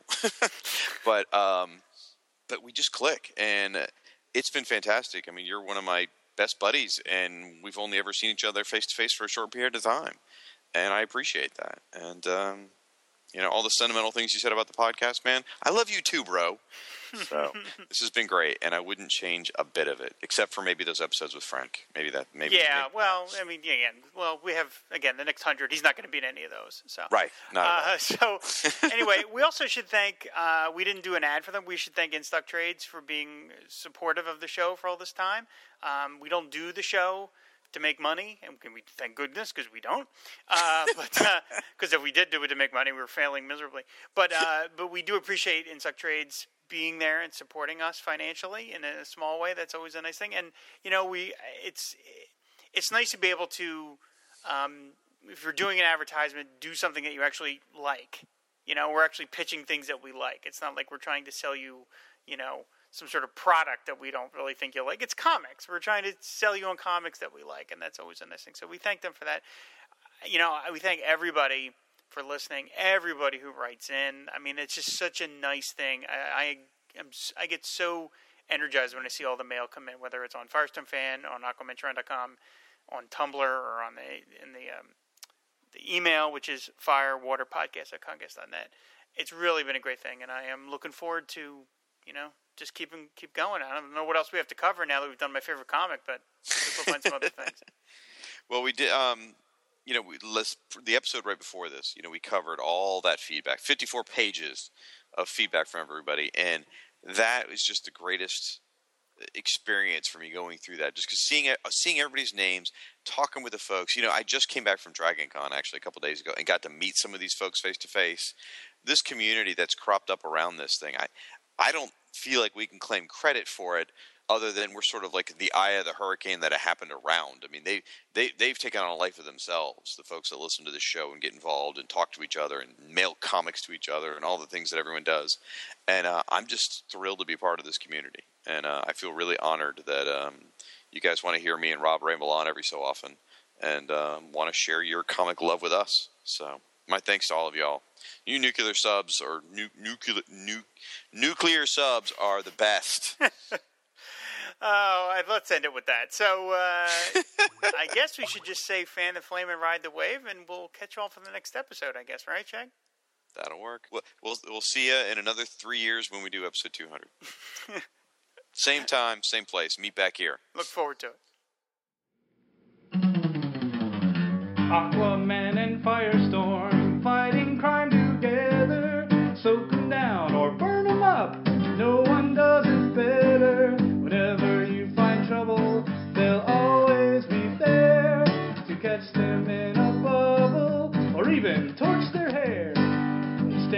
truth and justice in sea, on land, and air.